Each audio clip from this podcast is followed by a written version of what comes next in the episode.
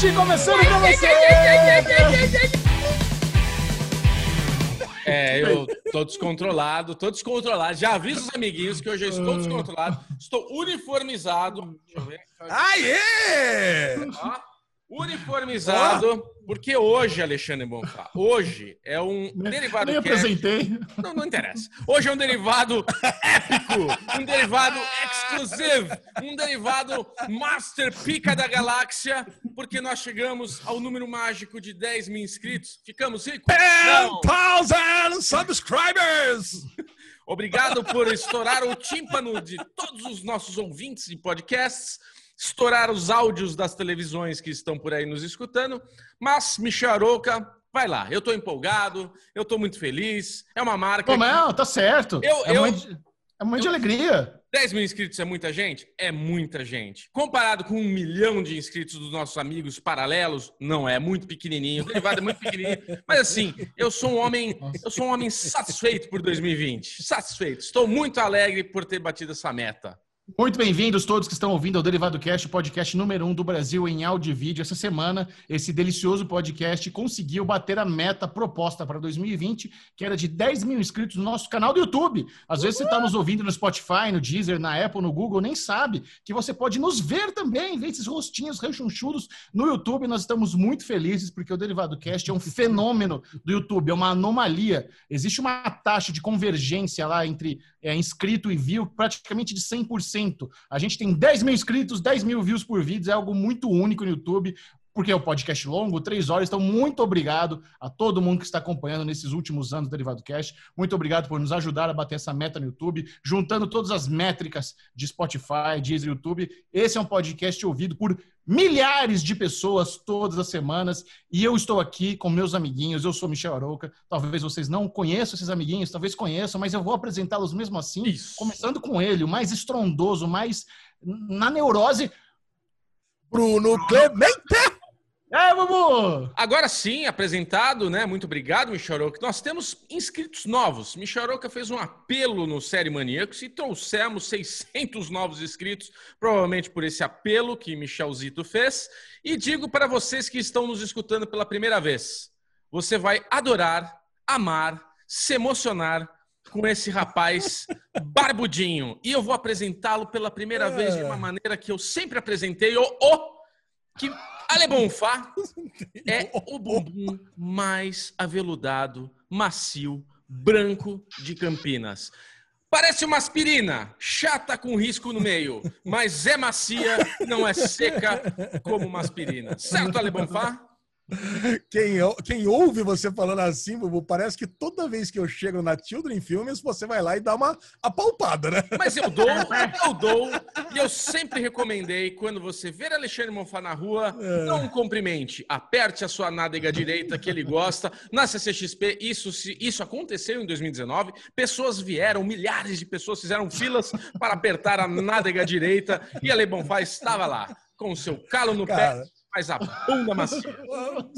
Cara, quem eu mais gosto. O, Bubu que eu mais gosto no Bubu Verso é o Bubu Cheiradão. Cara, esse é o Bubu, Bubu Cheiradão é o que a gente mais gosta. Não é, Coke Gegel? Bubu, né? Coke Bubu normalmente aparece nas segundas-feiras, né? Ó, minha cocaína é dois Guaraviton aqui. é. Nossa Cara, senhora. Eu amo. E eu tenho, eu, mas eu faço as minhas as palavras do Bubu, as minhas, e eu só tenho uma coisa a dizer: bem-vindo ao Clube Derivado Cast. É isso. 10 mil pessoas, 10 mil amigos. Eu, se pudesse, botava todo mundo numa, num grande clube e faria um churrasco regado a cerveja e uísque para todo mundo. É Não, verdade. não é. Chechel? Você estaria nesse, nessa festa aí, nessa, Porra. nesse balaio de, de alegria e, e- e luxúria ou não? Com muita alegria, com muito fervor, Alezinho. Não perderia por nada o grande bailão do Derivado Cast. E por aqui, esse é um podcast que, se você ouvir até o- ao final, você vai saber o que achamos de O Gambito da Rainha, nova minissérie da Netflix. Vai saber o que achamos de Undoing, nova minissérie da HBO, que tem participação especial de alguém. Quem, quem, Ah, quem, todo mundo sabe. Quem tá vendo o Thumb já tá na sabe. thumb. Tá na thumb. Tá Mas tem título. participação especial. Porém, por aqui, tudo começa com. Avengers! Avengers! Halo Ranger é o bloquinho de travessuras semanais, travessuras e gostosuras semanais. Estamos aqui nos dias do Halloween. Estou muito feliz, inclusive, Alexandre Bonfá, que eu vi um comunicado aqui no meu no elevador do meu prédio que foi cancelado o travessura gostosura. Não vai ter criança batendo aqui na porta pedindo doce. Amém. Porque ano passado eu dei maçã, uma criança ela ficou puta da vida que deu uma maçã em vez de um sneakers. Então eu não quero mais BO aqui no meu, no meu prédio. Então... Caraca! Xixi, você, sabe que, você sabe que o Halloween é a festa favorita do meu filho Henrique, né? Já falei isso é. nos últimos quatro anos aqui no Derivado uhum. Cast.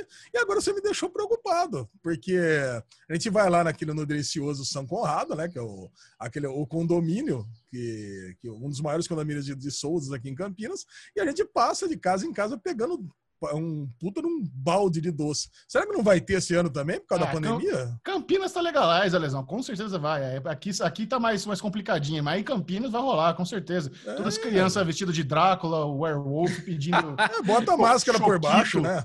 É, nossa, aflição. Já tá de mas é, Lezinho. O que, que você fez de bom nos últimos dias? Alexandre Bonfá, sempre o homem das histórias, sempre um deleite aqui ouvi-lo, as suas peripécias semanais. É, eu não gosto de repetir histórias, né, Xixi? Mas minha, minha vida tem sido meio cíclica, né? Depois desse, desse, desse quase fim de pandemia aqui. Então, mas eu descobri na sexta-feira da semana passada que eu poderia fazer as últimas calls de dentro da piscina, veja bem. Nossa. Cara, cara, eu não tinha me atentado a isso ainda, mas, pô, eu acordo muito cedo, né? Eu tô com aquela, aquele horário de idoso aqui. 5 horas da manhã eu acordo sozinho e já Método começo a trabalhar. Kominski. Ale cara, puta, eu, eu, almoço em 15 minutos e volto a trabalhar. Cara, quando dá 5 horas da tarde, cara, já tá 12 horas trabalhando. Pô, e normalmente ainda tem aquela, aquelas últimas calls do dia, aqueles últimos é, retornos de, de e-mail e coisa e tal. Mas eu pensei o seguinte: por que não, naquela sexta-feira, já ia rolar um churras aqui em casa mesmo? Eu dei uma, eu chamei uma galera aqui, a galera ia vir mesmo no finalzinho da tarde. Eu falei, por que não fazer essa última call do dia de dentro da piscina? Olha aí, cara. É, o... é, só não ligar a câmera, né? É melhor é o... não ligar a câmera.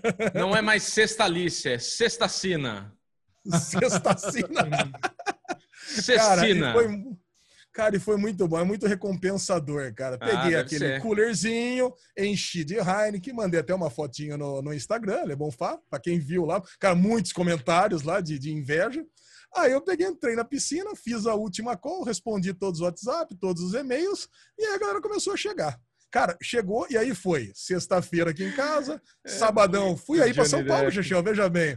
Num churrasquinho aí em São Paulo, depois acabei até dormindo aí por São Paulo mesmo, depois voltei, puta, achei que ia descansar, passei, peguei meu filho Henrique, trouxe aqui para casa. A gente ia ficar jogando Among Us. Aliás, vocês jogam Among Us? Claro não. que não, tenho 37 anos. Caraca, Bubu, você, você, que é o gamer do, do, negócio, você joga Among Us? Cara, eu não jogo, mas eu queria só falar que passou despercebido um detalhe teu aí que você falou. Você viu, Michel, que ele falou? Comentários de inveja no meu Instagram. Olha aqui. Mas, mas como não? Imagina o executivo Alexandre Bonfá, o homem das reuniões, fazendo eh, ligação de negócios dentro da piscina, tomando Heineken e as pessoas falando com ele não tem nem ideia que ele tá nessa esborne. É um gênio. É, tipo, é o Sol. não tem inveja? Ele é o Sol Goodman, né? Ele com aquela ah, é. Sol Goodman.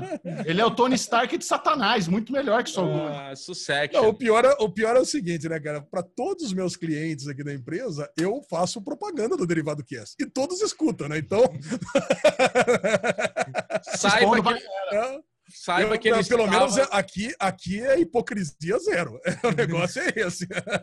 Boa, pelo menos isso. Mas o, mas o lance é esse, cara. Eu queria pegar o Henrique porque a gente foi no, no japonês também na quinta-feira. Voltei, fazia tempo que eu não ia no rodezinho japonês. Bom, e o Henrique tava me ensinando a jogar Among Us. Então ele queria passar o domingo jogando comigo aqui, que dá pra entrar na mesma sala. Achei um joguinho divertido. É tipo aquela dinâmica de detetive, sabe? Hum. Você tem um, um, infiltrado, vai matando os outros, tem que descobrir quem que é o assassino. Bem legal. E, cara, eu queria muito passar o domingo na cama jogando com o Henrique mas não deu certo. Cheguei aqui em casa, já estava rolando outro puta churrascão, mais de 20 pessoas aqui em casa.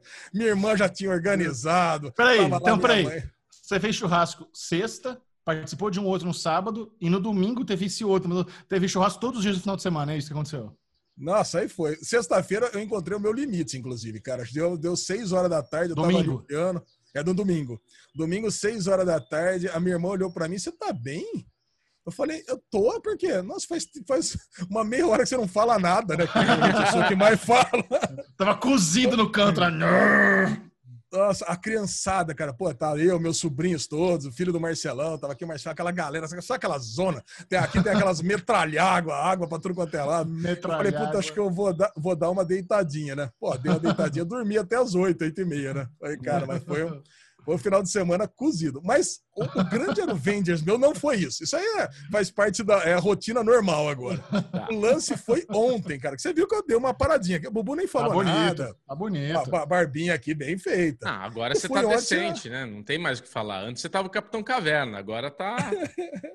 É que eu fui na máfia da navalha, né, Bubu? Eu, te, eu tenho que fazer aquela, aquele jabazinho da máfia da navalha. Do Cagada na navalha. Cara, o, o Bubu ele caga o meu jabá, né? Não tem jeito. Não tem jeito. Cara, e a máfia da navalha, eu tenho que falar um negócio, virou uma balada em Campinas. Cara, não é mais simplesmente uma barbearia. Eu já cheguei lá, tá o Gersão, com um violão na mão, o outro é cara com Gerson. Gerson é o dono. Ger, Gerson é o dono da máfia da navalha. Já é um ah. personagem aqui do Derivado Cast. Gerson é um grande brother. Tá lá tocando. Cara, e é muito divertido que eu entro na máfia da navalha, tá o pessoal tudo cortando o cabelo. Daqui a pouco ele tá tocando aquele sertanejo gostoso, aquele sertanejo universitário. Ele para no meio da música e fala assim: Esse aqui é o sertanejo, um oferecimento do Derivado Cast aqui para vocês. Deixa eu até escutar um Cara, muito. Cara, muito bom, cara. E aí, pô, aí a gente tava ali, sentamos. Antes de começar a cortar o cabelo, já tomei uns três, quatro long neck junto ali na, na roda de samba, roda de sertanejo que tava tocando. Aí peguei, fiz a barba. Gostoso, né? Bota aqueles negócios gostosos, quente na cara. Cortei o cabelo, cara, e aí fiquei lá. E aí conheci uma galera lá, cara, o Brito, Camilo, tava ali junto. Aí fica até fechar, né, Xixão? Você, você sabe, né, Bubu, como é que é. Cara, ficou muito Nossa. bom, cara muito gostoso. Cantamos, rimos, dançamos. Você, você mandou uma foto que tinha uma mesa de, de drinks também na, na Máfia da Navalha. Não era só long net, mas os caras estão fazendo drink, é isso? Ou não? Eu tô, tô confundindo. Não, é, o cara ele tava. Aqueles, aqueles Jack Daniels é, Honey. O cara foi três garrafas de Jack Honey ontem. Puta que pariu. e aí tinha Heineken e Jack Honey ontem só. Não, não, não, teve nada mais do que isso. Tem que fazer Jäger bom, cara. Você tem Nossa, cara que vai gostar de Jäger bom, meu Alezinho. Ah, eu gosto mais ou menos, viu, Boa? A Carol, a mulher do, do, do rádio, ela, ela, gosta de fazer isso aí. Eu gosto mais ou menos. Eu prefiro os, é. os gin tônica que ela faz. Os personagens na, no Aleverso são demais, né? Ele não. vai dropando o nome, a gente tem que saber quem é quem toda hora, porque não dá. Ele, ele, é inconformado que a gente não sabe quem são as pessoas. Isso, não, eu gosto, eu gosto que vocês vão, vão, vocês vão entrando junto no universo. Vamos, não tem problema vamos. nenhum. Não sei o nome até hoje. Muito bom, Alezinho. É, e você, bom. Bubu? Eu adorei. Corte de cabelo, amei aqui. Bubu, tá lindo. O Bubu ele tem um Aruvengers, que ele é um Aruvengers spoiler do que eu vou contar lá na frente. Mas esse boné aqui, na semana passada, eu contei a história dele. Que custou 900 reais e a galera ficou indignada, com razão, realmente foi ridícula.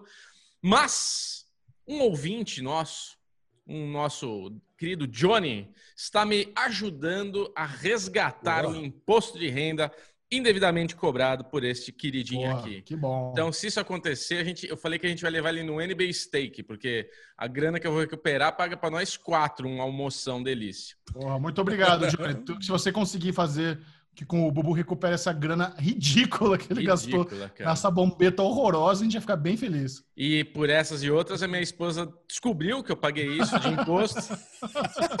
eu criou um, junto. Criou, é, uma turbulência dentro de casa, mas graças a Deus passamos por ela. O avião tá meio balangado, deu uma pancada numa asa ali, mas tá voando, tá voando. A gente recupera. Eu queria, eu queria muito estar junto com, com também, vocês cara. dois, com a Sassá, quando ela descobriu que pagou 920 reais. Olha, Barba até nasceu para dentro, Barba aqui. Agora, Bubu continua nessa fase boa de torrar dinheiro, né?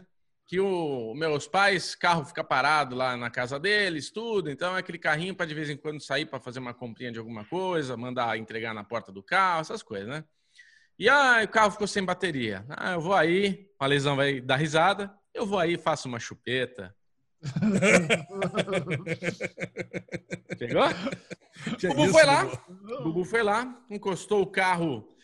Ele tava na garagem, né? E a garagem dos meus pais é fechadinha, tal. Então eu coloquei o carro assim meio de bico de lado porque pro cabo chegar. sucesso, chupetinha feita, maravilhosa chupeta. Deixei, os capôs, deixei o carrinho lá, deixei o carrinho carregando a bateria, falei, vou manobrar a minha viatura. Bubu esqueceu que tem uma coluna que fica no lado errado ali. Puta, Puta vida. Ah, é. Deu, deu uma ralada no para-choque. Já tá pintando, já tá resolvendo tudo, mas. Ai, meu Deus. E pior que não adianta, né? A gente, quando bate carro, quer dar desculpa. A gente, quando bate carro, quer dar desculpa. Não, a culpa foi não sei quem. É, o Alê, o Alê não bate carro, o carro vem batido já.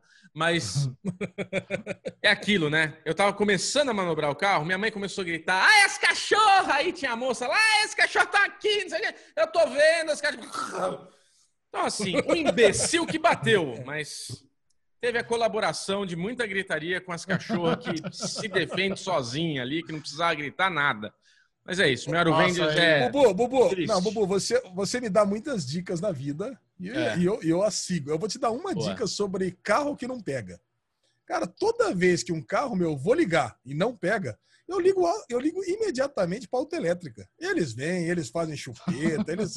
Aí, eu, na verdade, eu já mando vir com a bateria nova, porque, cara, o carro que começa a não pegar, cara, a bateria já tá meio arriada. Você concorda comigo? Cara, já, aí já resolve. É, é, é, a lei do mínimo esforço, cara. Já vem, já troca a bateria, já resolve, nunca mais tem esse problema. Senão você vai ter que fazer chupeta toda semana, já pensou? Ah, que delícia. Mas ó, você não deu o melhor exemplo da lei do mínimo esforço, que foi a do cooler na sua, na sua casa. Essa, é verdade. Essa história. Não. É verdade. Cara, esse, esse vídeo foi muito bom, porque eu logo que entrei lá para fazer as reuniões, eu mandei o um vídeo pros amiguinhos, porque eu peguei a primeira cerveja, a primeira latinha, tava na borda ali, né? Tomando cerveja, eu mandei para fazer uma invejinha aí pros dois. Entrou na, entrou na piscina, tava dando aquela relaxadinha. Com a cervejinha conta, na mão. Conta, conta. Não, conta que você... É que você não falou que entrou na piscina, só por isso, continua. Entrei na piscina, tô ali tomando a cerveja. Aí acabou a cerveja, aí eu vi a cagada que eu fiz. Eu deixei o cooler numa distância que eu não conseguiria pegar sem sair da piscina. Olha. E o melhor foi o Johnny Depp falando: Acho que eu vou mandar mensagem para minha tia para ela descer a escada e trazer o cooler até mim. Ele fez isso. Ah, não, não fiz. Eu, ah, não, não fiz. Eu, ah, eu saí da piscina e arrastei. Ah, achei que você tinha feito isso. Vou mandar uma mensagem pra Gi pra ela vir aqui no fundo pra arrastar o cooler perto da piscina. é muito cuzão. É, e, Bubu, para você que se orgulha das suas habilidades de, no volante, deve ter sido um baque no seu ego ter dado essa, essa ré na, na, na pilastra, né? Então, você Nossa, sabe que aí a Sabrina estava comigo e ela. É, a Sabrina ela ficou assim: Nossa, mas você não saiu do carro, você não falou nada tal. Eu acho assim: você guiar bem ou mal é uma, uma situação onde a gente pode encher o saco, como é no caso do Alê. Você dá uma ralada, você ter uma batida, faz parte da sua vida. Não, não existe piloto perfeito, não existe ninguém perfeito. Algum dia na vida você vai errar com alguma coisa. Então não adianta eu ficar me martirizando, sofrendo com aquilo. No fim, é só uma porra de um carro, entendeu? E a merda que tem que levar para. Aí é o que me, que me incomoda. Eu não consigo andar com o carro todo ralado. Então eu já fui no dia seguinte, já falei, fiz orçamento e larguei o carro lá para pintar. Eu já não consigo andar que nem um Ale, que anda com o carro, parece o, o Playmobil depois da tempestade de, das crianças destruindo ah, eu, eu, eu, não arrumo funilaria mesmo, deixa batido, tá tudo certo. Que aí dá mais uma raladinha, só mais uma. Pronto, tá lá, não tem problema. Sofre Mas menos. eu adorei, eu adorei o título do Aruvengers do Bubu. Bubu faz chupeta e dá ré na pilastra.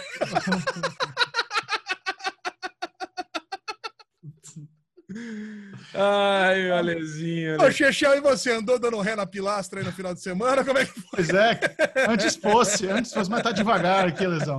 Tá bem tranquilo. Ah, tá. Tava não, sabendo. Foi Não, foi tranquilo. Tá. Inclusive, eu nem, tô, nem vou falar muito sobre isso, porque foi triste, né? Vocês sabem que a mãe de um dos meus melhores amigos ah, faleceu. É, verdade. Foi, foi pro velório, então assim, não tem nada muito uh, contente para compartilhar, então não vou compartilhar nada. Então vamos direto para o Daily News! Uh! Você vai ficar por dentro de tudo da cultura pop nerd geek, as principais bom, notícias, bom time, os acontecimentos. Tá com lag aí, Lesão, no seu fone? Tá acontecendo? lag no cérebro, né, cara? O Máfia da Navalha me quebrou ontem, você sabe, né? É... Compartilhe com a turma, Lesão, os cancelamentos, as renovações, o que, quais são as grandes notícias da semana. Vocês têm uma chance para descobrir qual que foi o canal, a plataforma de streaming que cancelou uma das séries mais queridas de todas as pessoas no, nesse Brasil varonil. Vai lá, Michel. Ah,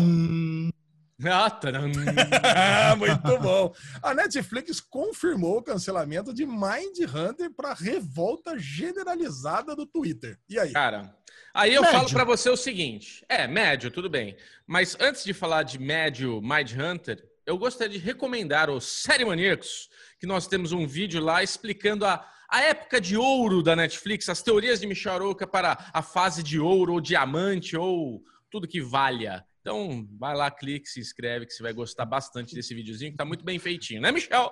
Muito obrigado, Bubu. Não, mas assim, o que aconteceu é o seguinte: a Netflix, a Netflix em si, ela não oficializou o cancelamento, de Mind Hunter. O que aconteceu foi que David Fincher, o criador da série, deu um depoimento, deu umas, umas- uns comunicados dizendo que sim, provavelmente Mind Hunter não volta mais. Os custos não estão não tão valendo, a Netflix não está gostando é, das métricas e tudo mais. Então, assim, é aquele miguezinho por cima. Quando o cara diz que provavelmente não vai voltar, o elenco já foi liberado desde, desde o começo do ano. Eu tenho, eu tenho um vídeo de fevereiro no Série Maníacos dizendo que Mind Hunter foi cancelado. Né? Então, quem acompanha aqui o ecossistema do Série Maníacos já sabe que Mind Hunter tinha ido para o saco. Então, agora, com o criador da série vindo ao público falando essas coisas, a gente pode presumir que realmente. Já, va- vamos dar aqui 95% de chance de que realmente já era, não, não vai ter mais, mais Mind Hunter, o que é um- uma pena enorme. É uma das. É. Simplesmente uma das melhores séries do catálogo, sabe? Se a gente for pegar lá o que tem de melhor, Mind Hunter é o creme, é puta produção maravilhosa.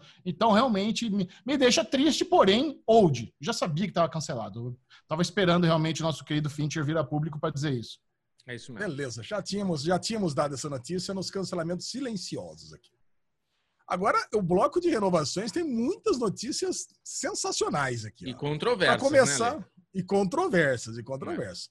Para começar, aquele desenho pornolento Archer foi renovado para a 12 temporada. Vocês já viram algum episódio desse desenho Archer? Claro. Claro. Claro. Cara, eu, eu só vi o piloto e parei porque eu acho que tudo tem limites na vida, né? Por exemplo, encoxar a mãe e ter uma ereção com isso, pra mim, é, é- é- eu acho que é o meu limite, cara. Você lembra desse piloto, desse, desse Archer, já? Não, eu não lembro, eu não lembro dessa cena específica, não, mas Art era uma animação do canal FX, meio que um 007 da zoeira, de espionagem, de, de, de espião. Espionagem, espião, né? É, Nada repetitivo. Mas, e, e bagaceiro, é o que a Le- a Lesão falou, é bem bagaceiro, uma, uma dessas animações adultas, e já está aí há 12 anos no ar, né? É um baita sucesso do FX, e, vai, e tá, tá indo longe. E é, uma, e, é uma, e é uma minissérie prestigiada, a crítica gosta bastante de arte. Eles fazem umas, umas, ah, umas, umas, umas reflexões ali bem legais no final das contas. Bom, Legal. vamos lá, né? Nunca mais voltei. Agora, a Netflix cancela Mind Hunter, mas renova Space Force. Eu queria até perguntar pra Aline o que ela achou disso, né? Cara, mas Space Force renovada pra segunda temporada. É, eu diria que é previsível, né? É uma Sim. série muito, muito cara. Steve Carell, é a série espacial do Steve Carell, é John Malkovich, puta série cara, ruim, primeira temporada ruim, sabe? Realmente não. A gente tenta encontrar ângulos positivos, tem a Lisa Kudrow também, sabe? Tem muita gente que a gente gosta é, nessa série, mas é é complicado. A primeira temporada é, é bem ruinzinha. E a gente teve aí o, o- de- Foi divulgado que o Steve Carell recebeu um milhão de dólares por episódio. Nessa Nossa. Nossa! E se a gente vê, se a Senhora! gente vê a grandiosidade da, da estrutura que eles fizeram ali para criar o complexo ali do, do Space Force, realmente dá- tá na cara que é uma produção cara. Eu aposto que não, não passa de segunda temporada. Essa é a minha Ah, também aposta. Eu acho que já, já tava os planos de ter no mínimo duas temporadas. O Steve Carell não ia, não ia, não ia voltar ao mundo da série se não tivesse pelo menos dois anos garantidos aí, mas eu acho muito difícil uma série que não bombou, não É. tem prestígio, não tem crítica. Só É, se a segunda temporada, só se a segunda for, É. for surpreendente der uma Exato. virada de página que a gente sabe que não vai dar. Se o Steven Carell tá ganhando uma milha por episódio, o Malkovich deve estar ganhando no mínimo 500, né?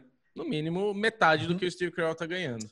É, justo. lembra que as primeiras, a gente falou isso, as primeiras temporadas de Parks e The Office não são grandes coisas. E a partir da segunda é que É verdade. é que pegou no tranco, né? Então vamos torcer pra melhorar, né? Mas Ah, aí que tá, né, Lisão? Nas primeiras temporadas de Parks e The Office, o Steve Carell e a Amy Poehler ganhavam 12 reais por episódio, sabe? Não era nada. Quando mesmo você não- começa... E mesmo não sendo boas, er- eram boas. Não eram Não, era ruim. geniais. Não era, Era não, não ruim. era genial, mas dava ruim. assistir. O Space Force não dá Parks é assistir. bem ruim. Mal dá pra assistir. Mas, mas quando você começa uma série com um overhead tão alto assim de custo, é complicadíssimo. Tem É. 10 temporadas, não tem como. É. Bom, beleza. Agora, Miracle, a TBS renovou para a terceira temporada Miracle Workers. Cara, eu gosto dessas séries baratinhas aí da, da TBS. Claro que Eu tô na gosta. primeira temporada ainda, tô gostando dessa Miracle Workers, que é uma série, cara, bem barata. É com o nosso querido Harry Potter, né? O Dan- Daniel Radcliffe, ele mesmo. Daniel Radcliffe com o Steve Buscemi. Cara, é bem boa a trama dessa série. Uma comedinha, fechadinha, antologia. A segunda Sim. temporada eu já sei que é na Idade Média e essa terceira vai ser no Velho Oeste. Cara, é sobre um. A série é uma antologia sobre trabalhos impossíveis. É, é cara, boa. Gostei É, legal, é verdade. Eu, também, acho que eu vi um ou dois episódios da primeira temporada, achei legal também. Eu não continuei, mas é, é realmente é interessante você ter o Daniel. Cara, você ter o Daniel Radcliffe numa série é um baita mérito. Eu não sei como é que isso aí não tem mais fã, não sei como é que eles não divulgam mais essa série aí, porque Steve Buscemi também é puta ator. Então, assim, eles têm aí um ângulo comercial muito grande, mas eu, eu acredito que a maioria das pessoas que estão ouvindo Derivado Cash nunca nem ouviram falar de Miracle Workers. Só aqui. Só, só se tá acompanhando aqui, né? Cara, muito bom. E agora renovado, agora inusitado isso aqui. Sabe aquela, lembra aquela série Staged com o David Tennant e o, e o cabelão lá, o, o Sim, Ma- Ma- Michael Sheen? sim. Cara, foi renovada para a segunda temporada. A gente achou que era uma brincadeira dos dois em tempos de pandemia, mas não. Foi renovada para a segunda temporada e com Ben Schwartz, de Parks and Recreation. Porra, legal, boa, boa edição. Cara, fiquei feliz também. Legal. Você É. acabou matando isso aí, Xixão, ou não? Não, não, você matei. detestou. Não, não detestei, não. Eu só, eu só achei assim, eu achei muito miguelenta, sabe? Eles querem pagar é, de que estão fazendo tudo no improviso, que é tudo baixo orçamento, mas tem um monte de câmera lá, sabe? Então, assim, eu não sei. Eu acho que isso- é, são dois atores que eu amo muito, agora com mais essa, o Ben Schwartz entrando também, outro cara que eu gosto bastante. E é uma série barata, né, cara? Essa é a diferença. Você- com, com uma temporada de Space Force, você faz 70 dessa porra desse stage daí, né? Muito baratinha. Então, vale, vale a pena dar uma conferida, assim. Boa. Agora, Bubu, você Oi. que cravou, que eu lembro que você cravou no, fi- no, no season final da segunda temporada, Nicole Kidman, via tweet, confirmou que está sendo gravada a terceira temporada de Big Little Lies. Cara, essa Nicole Kidman trabalha, hein? Porra. Ó. Quer mais curtiu a renovação para a terceira temporada? Quer mais alguma coisa? Curti, claro, já sabia. Já falei aqui, cra- você falou, eu cravei. Não me surpreende. Mas assim, precisa dar um fim agora, cara. Tem que, tem que ser É, a última. Não dá pra essa ser, porra continuar ser, mais, não. ser. A primeira é brilhante, a segunda é ok. Se a terceira for ruim, cara, que- que- queima o legado do É. que já foi um dia Big Little Lies. Então, cara, Ah, mas- é. vamos, vamos concluir essa porra na moral aí, gente. Chega, É, chega, tá boa, bom já. boa. Tá bom, tá bom. Escuta nós, tá Concordo. bom. E agora, a renovação mais surpreendente, a Showtime renovou para a nona temporada. Dexter, a gente esqueceu de falar na, na semana passada. Agora Dexter vai vir para uma nona temporada. Puta, e aí, o que, que vocês acham disso, cara? Dexter é a melhor série que teve o pior final da história, É, ganhando até de Game of Thrones. E aí? ganha. Cara, o Michel acho que é o maior fã aqui pra falar de Dexter, por isso que eu vou antecipar minha Ah, fala, pra ele ficar mais não. ansioso. Ah, o Michel gosta, hein? Eu, quando, Porra, eu amo. Quando falei o que veio e ele sugeriu Dexter, ele falou com os olhos cheios pra mim. E eu viciei, maratonei, adorei, mas aquele final. Agora, o que seria essa nona temporada? Ele mais velho, ele lenhador satânico? Qual que vai ser?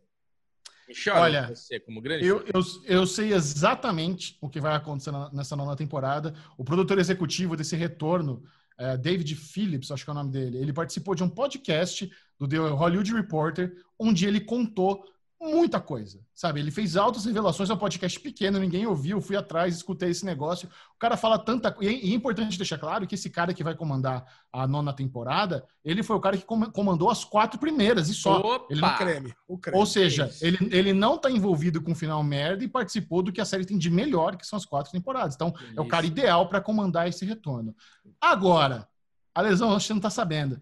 Tem um vídeo no Série Maníacos que eu fiz com o nosso querido amigo Ed, do Manual do Homem Moderno, onde a gente bateu a um papo longo, de 20 e poucos minutos. Vai ser a conversa mais legal sobre Dexter que você vai ver na sua vida. Cara, Ah, é, louco. é muito bom você ver a indignação do Ed na- na- quando ele fala dos momentos ruins. E, e assim, então, lá no- nesse vídeo do Série Maníacos, eu trouxe as revelações que o, que o showrunner deu sobre o que vai ser esses novos episódios. Tem o nosso react, tem o que a gente espera, e a gente conclui com a leitura da fanfic que eu escrevi sobre o final ideal de Dexter que eu bolei lá em 2013 quando a série acabou. Ah, eu lembro. Ah, eu li isso aí. e Foram a... várias pessoas, né, que fizeram. Isso. Aí a, a, a, Debs, namorada do Ed, leu ali no vídeo a minha fanfic, coisa bem vergonhosa, bem legal. Esse, essa conversa sobre Dexter você não vai querer perder lá no canal do Série Maníaco. Está sensacional. Ontem eu estava fazendo a direção de edição desse vídeo, eu estava dando risada sem parar. Ele estava longo, eu cortei muita coisa, porque o bruto dele estava com 30 minutos. Então eu cortei ali uns. Mas eu vou postar. Não, eu vou postar. Tem uns, tem um, tem uns tequinhos ali que eu vou postar só no Instagram depois. Não perca, é... tá, muito, tá muito bom esse vídeo, tá bem legal. Não, eu tô louco para ver esse vídeo, porque eu também amo o Dexter, mas eu gostaria, se fosse para voltar Dexter, já falei com vocês sobre isso, eu queria que voltasse na quinta temporada. Tipo assim, é, ignora e eu sei que não vai ser isso, mas ignora da quinta para frente, ignora aquela aprendiz meia boca, ignora os padres maluco, ignora a era selvagem, a, ignora a era venenosa, ignora todas aquelas essas bobagens todas e volta exatamente da cena da banheira. Cara, dali para frente. Você vai adorar. Perfeito. Você vai adorar o que o Ed fala. Vocês estão 100% de acordo. É mesmo? Puta, beleza. Uhum. Então vamos lá. Tô louco para ver esse vídeo. Se já tiver saído, eu coloco o link. Ou, ou, talvez não, sei lá. É, é, é, é para ter saído, só que como ele é muito longo, eu tô, eu tô dando assim, não tô com muita pressa, sabe? Eu quero postar ele com carinho. Então vai ser entre hoje e amanhã tá no ar já. Beleza. Maravilha. Então, Olha, tá bom. Esses foram os cancelamentos e renovações da semana. Eu queria fazer um jabá aqui, não patrocinado, para ser patrocinado no futuro, da Samsung. Oba. A gente vai cortar esse trechinho hum. aqui para colocar no Twitter e marcar eles. Sabe por quê? Eu, na vai. semana retrasada, sei lá quando que eu falei, eu comentei daquela TV de 58 polegadas da, da Samsung para gente, para você comprar, porque eu comprei e achei ótima, preço bom e tal. Lembra dessa história? Cara, eu vendi acho que umas cinco TVs de pessoas que vieram comentar comigo, falar, meu, me fala um modelo, me não sei o que, onde que compra, não sei o que lá, e eu fui atrás, passei link e tudo mais. O Rafa comprou também, nosso, nosso amigo ouvinte aqui nosso. O Michel vai comprar. E só falta você comprar. Aí eu vendi acho que umas oito televisões. Só eu, num mandar. comentário. Então, assim, tá esse trechinho curtinho aqui no Twitter, marcando a Samsung Brasil para fazer campanha com a gente, porque eu vi fazendo com o Carol, fazendo com o Cid, fazendo não sei quem. Cadê nós do Derivado fazendo campanha? Porque eu já vendi mais TV que todo mundo. vamos mandar, vamos mandar pro Pedro, vamos mandar pro Pedro, namorado da, da Fê Pinedo. Caraca, já pronto. Isso, fechou. Vai, continua, Lezinho. Então vamos lá. Após esses, essas renovações inusitadas aqui, agora vamos para as notícias. E a primeira dela é a trama de Why Woman Kill, Why Woman Kill, na segunda temporada, que trará Alison Tolman e Nick Frost como os protagonistas. Cara, vocês lembram da série Why Woman Kill, né? Que a gente Sim. adorou. Eu adorei. Porra, Muito bom. Sensacional. Muito Agora, eu fiquei, eu fiquei meio frustrado que não vai seguir a mesma o mesmo estilo de narrativa, de ter três linhas temporais diferentes, contando histórias é, simultâneas. Eu, e eu, eu gostaria que fosse do mesmo jeito, mas não vai ser. É, foi, foi um formato bem legal, funcionou pra caramba, mas é, é legal eles também se renovarem, né? E duas ótimas adições ao elenco, né? Nossa querida Alison Thoman, que fez Fargo, acho que é a terceira temporada, se não me engano. Segunda segunda temporada. Nick Frost, que está aí na nova série do Amazon Prime Video, Truth Seekers, fez é, Into the Badlands, também é um cara, é um cara engraçado. Ele sempre é o, é o humor, é o alívio cômico das produções que ele participa. É, e é isso. É uma, é, uma, é uma, Chegou ao Brasil essa série, inclusive? Algum canal trouxe? Qual? Why Woman ah, Kill? Why Woman Kill, não. Nenhuma. Não veio? Cara, essa série é muito boa para não estar tá em nenhuma plataforma de streaming, cara. Podia Olha, entrar no Stars, né? Pelo é menos. Cara, né? É a cara do Amazon Prime Video essa. Também, também. Cara, muito bom. E para quem não tá lembrando quem que é a Alison Toma, é a policial da segunda temporada. Né? Cara, é muito boa. Ela tá muito, muito boa. Muito boa. E vamos lá. Nick Frost vai, vai ser um veterinário que vai ter um hobby, um hobby sombrio. É, é a única descrição que nós temos aqui. Vamos lá. Agora a Marvel trouxe Oscar Isaac Oscar Isaac, olha aí. Como o Cavaleiro da Lua finalmente foi escolhido para a nova série do Disney Plus. E aí, Xuxa? Você conhece Cavaleiro da Lua, Lesão? Claro, Pô, já falamos, é tipo Batman da Marvel. É tipo Batman da Marvel, só isso? Não, é um Batman da Marvel, mas é não que tem, poder? tem poderes. Tem, não. Não, é um Batman da Marvel, milionário, com poderes e com poderes da Lua.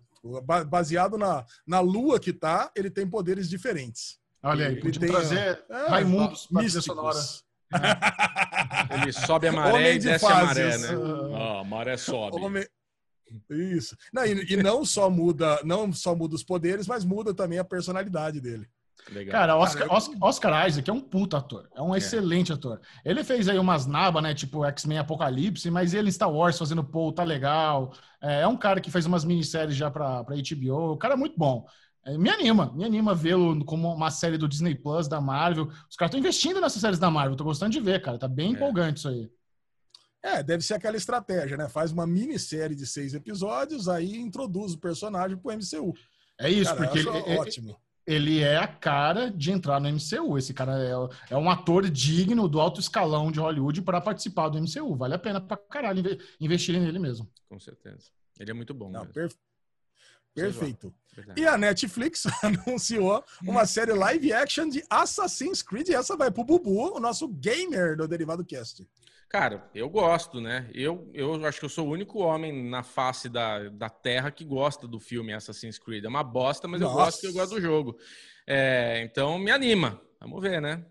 Netflix esperta, né, cara? Eles viram o sucesso que deu The Witch, eles estão comprando essas propriedades aí de, de videogame. É uma excelente ideia ter uma série do Assassin's Creed. Puta mitologia rica, quanta história dá pra explorar, sabe? Já tem, já tem uma base de fãs gigantesca. Cara, isso, isso é um acerto tão grande. E ao mesmo tempo é óbvio, né? Caralho, como não existe uma série ainda do Assassin's Creed? Será que a Ubisoft fez tanto com o doce assim com os outros canais, outros produtores? Porque faz muito sentido se virar uma série. Me anima bastante também. O que eu conheço é, da trama, o, o filme não dá, né? O filme é indefensável, não vou te falar. Eu sei. Mas eu, eu, eu- eu já joguei um pouquinho também e eu acho lindo. O game é lindo. Então, se os caras fizerem parkour aí na, na, idade, na, na Idade Média, aí, porra, vai ser demais. Vai ser demais, exatamente, Cara. cara. E você sabe que esse é um raciocínio muito simples e prático, né? Se você tem uma indústria de videogame que é maior do que a indústria do cinema, por que não pegar jogos famosos e criar histórias é, é, é, live action? Tipo Zelda. Imagina se fizesse uma série do Zelda, cara. O que, que ia ser? O fenômeno? a, a... Não, de verdade, Ale. Tipo, fazer uma série. O Mario Bros. ia ser muito zoeiro, muito bobão, aquelas coisinhas que já tem filme e tudo, mas fazer uma série real de Zelda, a história é maravilhosa, cara. Maravilhosa. Vocês viram a foto do Tom Holland do, como Drake do Uncharted, o filme que vai ter? Não. Não. Tá perfeito, cara. Tá Caralho, ineg- que da hora. Uncharted, Uncharted, eu acho que é o, é o É jogo do meu outro. coração. É outro. Cara, como eu Outro. amo Uncharted. É É uma outro história jogo maravilhosa. Absurdo. E se vocês verem a foto do Tom Holland como Drake, tá inacreditável. Eu, eu não botava muito fé, porque pra mim o, o Tom Holland é muito baixinho, muito novinho, mas tá ótimo. A, a foto já- criança, né? É, É, não, não, mas me ganhou. Me ganhou. Não, me ganhou. ótimo. Vendido. Caraca. Que bom. Não, muito bom. Assassin's Creed, botamos fé. E a Stars anunciou que finalmente American Gods volta e vai estrear no dia 10 de janeiro. Cara, eu não lembro de mais nada. O Senilcast aqui bateu forte cara, e já era, cara. Peraí, deixa, que- deixa eu ver se eu um entendi. vídeo.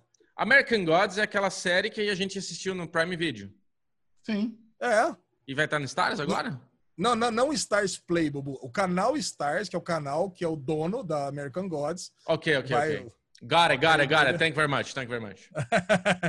Mas não sei Brasil. se vai sair simultâneo com, com, com o Amazon Não, Prime deve- Video. Acho que sim, acho que sim. Ele- O Amazon Prime Video aposta bastante em American Gods, se bem que eu acho que eles já entenderam que não é um grande sucesso de público, sabe? Não É. é uma série mainstream, não, não bombou. Pelo contrário, cara, eu- dá, dá até pra você chamar de, de um semi-flop, sabe? Poucas pessoas assistem American Gods. Eu acho sensacional. Acho uma puta série, adoro. O livro é uma maluquice sem tamanho e eles estão adaptando Sim. bem, o elenco é muito bom. Mas, assim, é uma série também que ela com- precisa começar a pensar na sua Andar. conclusão. Não, a É. na conclusão, sabe? Eu, eu diria que a terceira temporada era, era o ideal para eles encerrarem a trama. Já Mas, deu, não me né? mas não me parece que vai ser isso, porque eles senão já teriam falado que a terceira vai ser a última.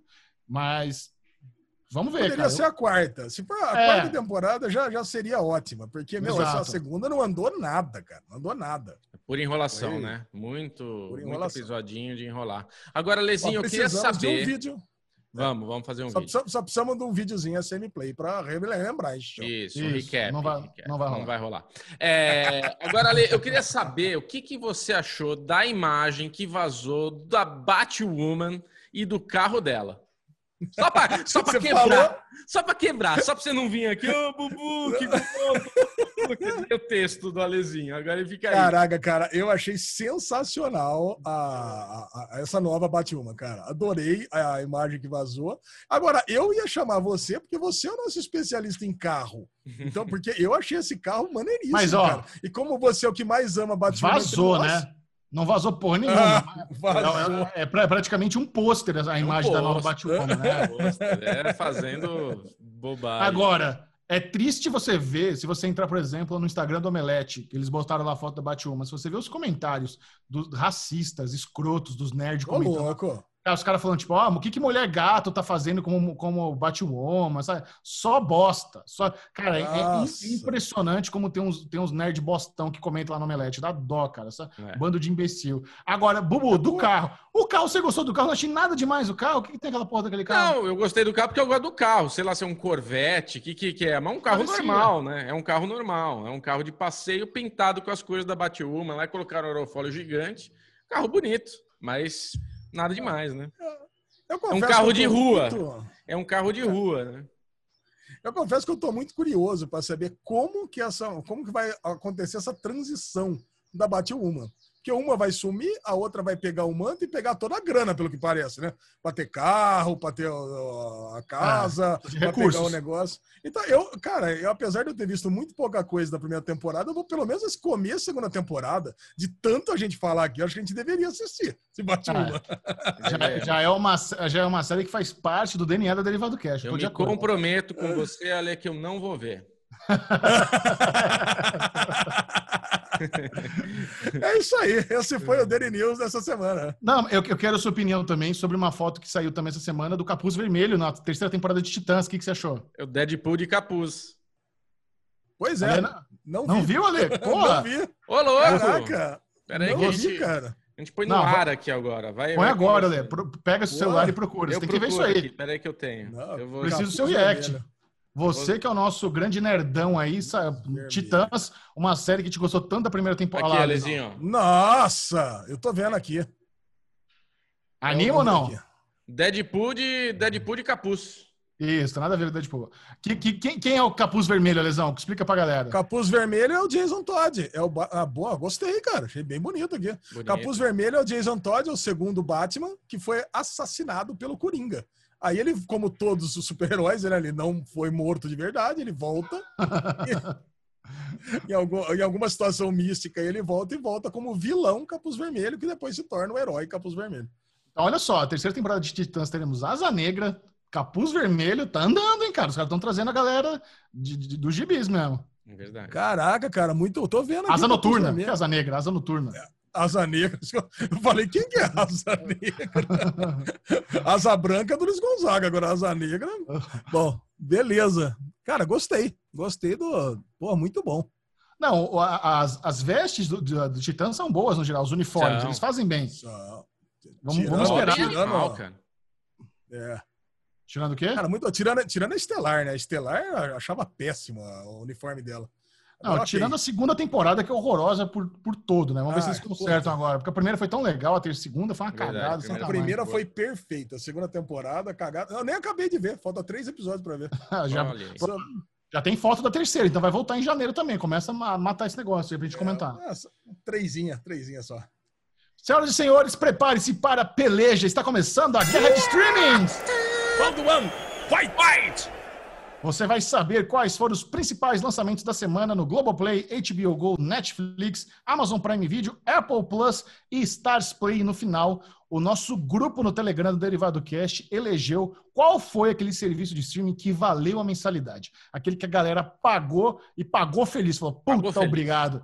Esse, essa semana teve coisa boa, então se você quiser participar... Paguei, dessa enquete, venha para o nosso grupo no Telegram, baixe o aplicativo e coloca lá Derivado Cast na busca e é só entrar, tá tranquilaço, vai ter lá captcha para você para a gente ter certeza que você não é um bot lazarento e você entra aí no nosso, no nosso grupo delícia, né, Lesão? Cara, muito, não, muito bem lembrado de falar isso, Chechel. Agora no, no, grupo do Derivado você entra e vai, agora tem a captcha, você pega, tem que digitar um código de cinco, cinco números porque senão você é quicado do grupo. Porque eu não aguentava mais é, Kangirl e Bitcoin enchendo o saco no grupo. Caralho, cara, é impressionante. Você sabe que estamos numa época difícil e quando Alexandre Bonfá não aguenta mais Kangirl, né? Complicado. É. A, a, a, enfim, a hipocrisia. A crise chegou mesmo. Mas vamos lá, vamos lá, Xixão. Netflix, como sempre, com mais lançamentos que todos os outros juntos, trouxe a novela, a segunda temporada da novela mexicana Enemigo Íntimo. É novela entra? mesmo. Entra, é. por que não? É uma 60 episódios. É novela, né? Deve ser novela. É. 60 segunda episódios. Temporada. Não pode ser. Deve ser. Da, da Telemundo. Telemundo acho que era é. do Chaves, né? É, coisa do Chaves. não, já, sei lá. Sexta temporada de The Flash série da CW. Boa. Eu, Tu, Ela. Quinta temporada, tá indo longe esse Eu, Tu, Ela, hein?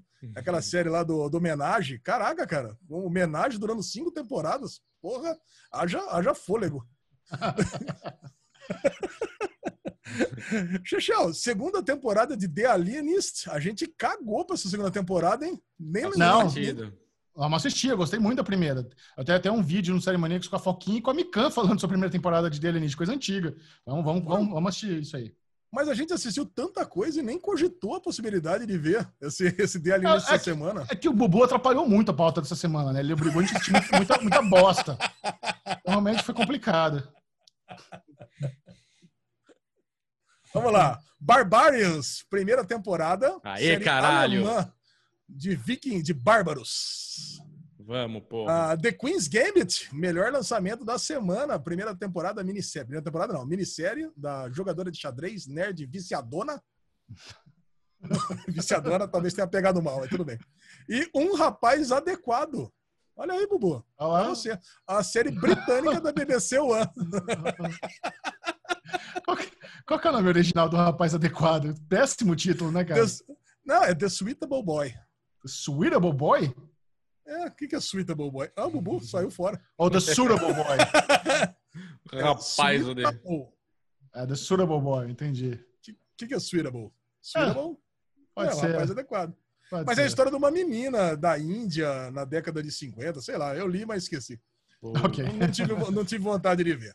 Já pelos lados da Globo Play, tivemos Desalma, que falaremos na, no Derigusta. Um dia, Henrique a definir, nosso brother, esteve lá no set de filmagens. Participou. Olha, e... o, Henrique, o Série Maníacos foi, esteve presente na cena mais importante de Desalma, que é a cena da festa, acho que está no sexto episódio. Tivemos um representante do Série Maníacos lá. Eles chamaram um monte de gente, chamaram o Rolandinho, o Bruno Bock do Pipocando, Coxinha Nerd, chamaram a galera lá. E o Série Maníacos era para eu ter ido, Aí eu falei, Henrique, quebra essa pra mim aí e cola lá no, no set de Desalma na madruga, que eu não vou poder estar fa fazendo isso aí, não. Mas foi legal. Vamos, vamos falar sobre Desalma aí no Deligosto. Se o Bubu, se o Bubu fosse, ia cagar de medo, certeza. cagar de medo? Opa! E na Globoplay entrou a segunda temporada de FBI, serinhazinha da CBS. Boa. Não assistimos. Não assistimos Procedural. Já pela HBO Go, primeiro episódio de Undoing, Conversaremos com a nossa querida Aline Diniz daqui a pouquinho. E entrou uma série chamada Vergonha. Vergüenza. Viu, Bubu? Essa, essa vai dar trabalho pra você achar aí. Vergüenza. Só que essa vergüenza é aquelas séries da Movistar que a HBO Go bota no catálogo, mas é de 2017 esse piloto, já até acabou, viu, Xaxel? Essa você não vai ver nunca. É, não vou. É, essa é coisa que eu sei, eu sei que vocês não vão ver isso aqui.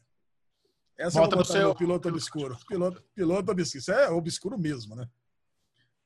E pelos lados da Amazon Prime Video, trouxe Penny Dreadful City of Angels. Nossa, Puta hein? bosta. Já Essa vocês não querem ver, né? Ah, Aí você viu e já reclamou pra caramba, né, Lezinho? Não, já... tá cancelada, nem precisa perder seu tempo com isso aí, já tá cancelada essa série. Inclusive, Nossa. é muito louco, né? Tá cancelada, mas Penny Dreadful tem tanto fã, a série foi tão boa que me... os fãs de Penny Dreadful, Dreadful tinham muitas expectativas para esse spin-off aí do City Avengers. Inclusive, saiu recentemente a crítica de City Avengers lá no Série Maníacos do Elson, metendo pau, né? E, mas é. Lógico mas foi a crítica mais lida da semana, a, série, a, essa, essa, série cancelada. Incrível, a, a galera tem interesse.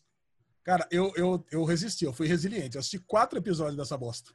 É Puta que pariu. É muito ruim, cara. Aí o Stars Play, cara, acho que trouxe o melhor lançamento da semana. Mad Men, as sete temporadas. Olha que coisa impressionante. Porra, não tava em nenhum serviço de streaming e foi parar no Stars Play. Caralho, como é que Madman foi parar no Stars Play, né, cara? Porque é uma série do AMC. Aqui no Brasil tinha sido licenciada pela HBO. E agora, depois que caducou lá o contrato da HBO, foi parar na, no Stars Play, cara. Que loucura, muito bom. Mas assim, a é HBO, isso, sabe? O Madman? É, aqui no Brasil passava na HBO, se não me engano. Sabe que eu falando? Não era Netflix? Eu acho não. que teve, não, já teve, já teve na Netflix ter, também. Deve ter Caiu também. Mas tinha ido pra Prime Video, não tinha? Então, agora é foi pra, pra... Tinha no Prime Video. A gente falou do Mad Men aqui no Prime Video. É. Na Cara, streamings. recomendo demais Madman para todo mundo, principalmente para você que trabalha com comunicação. Eu, como publicitário, tava, era um deleite assistir Madman, cara. Que delícia. Don Draper, ator favorito do Bubu aí, ah, o nosso querido tá. John Hamm. É, John Hamm, melhor John Batman. Hamm. Muito legal. melhor Batman que nunca tivemos. Nossa. Cara, muito bom. Esses foram os lançamentos. Semana boa, hein? Semana, Semana boa, boa, recheada. Semana boa. Agitada. Semana e aí, vamos ver quem do grupo, quais os, as plataformas que tiveram o dinheiro aprovado pelo grupo do Derivado Cast no Olha, Telegram. Sem, sem Lovecraft Country, eu acho que a HBO perdeu para Netflix essa é, semana. É, eu acho que Netflix ganhou essa semana. Tô com você, Michel. É, eu vou dizer, não, vou dizer 67% Netflix. Muito alto, muito alto. Cara, Netflix 79%. Oh, caralho! Vale, vale empenhar o seu rico dinheirinho para assinar a Netflix essa semana, porque nós tivemos o Gambito da Rainha, Bárbaros, teve um monte de coisa interessante. Puta, The Flash, que ainda tem, ó, ainda tem o seu público. Sangue okay. de Zeus, Nossa, só coisa boa. Já a HBO Go sem Lovecraft Country caiu de 80 para 50 para 49%. Olha. Olha aí. Olha a queda. A galera não botou uma fé em Anduin. Em terceiro lugar, por incrível que pareça, ainda ficou a Amazon Prime Video com 26%. E olha que as únicas coisas que tem na Amazon, cara, é Penny Dreadful e o que eu não, o que eu não citei é Game dos Clones, segundo episódio. Caralho! Porra, Agora, não... nós vamos fazer aqui uma convocação para a audiência do Derivado Cash para vocês fazerem parte da conversa. Vai entrar, acho que agora é dia 31, não é? Que entra Utopia US no, no Amazon Prime Video. Isso. Isso. Assistam. Já 30. Assistam Utopia, a versão americana, no Amazon Prime Video. A gente vai comentar Exatamente. aqui com spoilers. É. Ó, em quarto lugar ficou a Globoplay. Galera curtiu, deve ter curtido Desalma, né? Que é o principal estreia. Stars Play ficou só com 12, cara. Mesmo ter entrado o Madman inteiro e tá entrando o High Fidelity. E a Apple TV em último lugar. Que tá passando ainda Teran e Long Way Up a série que nós, Bom, nós estamos assistindo. Cara. Você está assistindo ainda Teran, Bubu? Teran eu não vi o último episódio. Long Way Up eu tô em dia. Long Way Up só melhora. Muito bom, cara. Michel, eles chegaram no Equador. William McGregor viajando. Sussa. Chegou no Equador, eles entraram num cafezinho. Mano, descobriram que era o William McGregor no meio do rolê. Mano, o café lotou de gente. Parecia CCXP, assim, em volta daqueles negócios do, do omelete, do aquário deles. Um mar de gente. Ele, tipo, mano, e agora? Como é que a gente sai daqui? Aí ele organizou uma fila indiana com a polícia local lá e ele tirou foto com todo mundo tal. Puto, o cara é muito legal. Então, assim, é, é, é, vale a pena assistir Long Way Up. Tá muito legal de ver, cara. Tá muito legal. O cara é muito legal ou ele só fez isso porque tinha câmera? Você acha que tivesse sem câmera, ele ia tirar foto com todo o Pelegrino Na lá? câmera, ele parece ser muito legal. Ele deve ser muito legal. Mas ele Sim. ter tirado foto com todo mundo foi uma pressão porque tinha câmera Não, aberta. mas ele brinca, ele brinca. Tem uma menina que vem lá, ah, faz assim. Ele, ah, direction, I like direction, sabe? Tipo, ele, você vê que ele tem hora, ele não, ele tipo, ele tá fazendo uma viagem dele de moto, ele e o brother dele, ele fica incomodado de ter gente reconhecendo ele, mas ele não trata ninguém mal, ele atende Claro, claro, claro. Mas é uma coisa que Boa. ele não queria que tivesse acontecendo.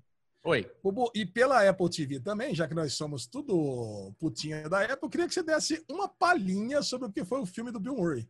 Cara, o filme do Bill Murray é um filme interessante, cara. Ele, assim, ele, você passa o filme inteiro querendo que aconteça uma coisa. Eu não vou dar spoiler para quem quer ver, não. mas você passa ninguém o filme inteiro. Quem se importa? Pode você fica. Não, é importante. Você Boa. fica o filme inteiro achando que Boa. vai ser uma coisa óbvia e no fim é bem diferente, é bem. te faz pensar. Vamos falar desse jeito.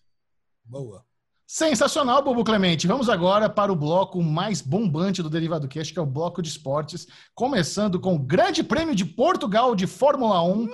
Meus queridos amiguinhos, os breves comentários de vocês sobre essa, essa etapa da Fórmula 1 aí. Breve comentário sem vinheta ainda, hein, Ale? Já foi assim, tira e queda. O Ale fica tão triste que eu falo que não tem vinheta. A carinha dele, ó. Melhor reaction da história. Não tem vinheta? A melhor vinheta do Derivado Cast, como não vai ter vinheta? É a melhor vinheta, isso é verdade.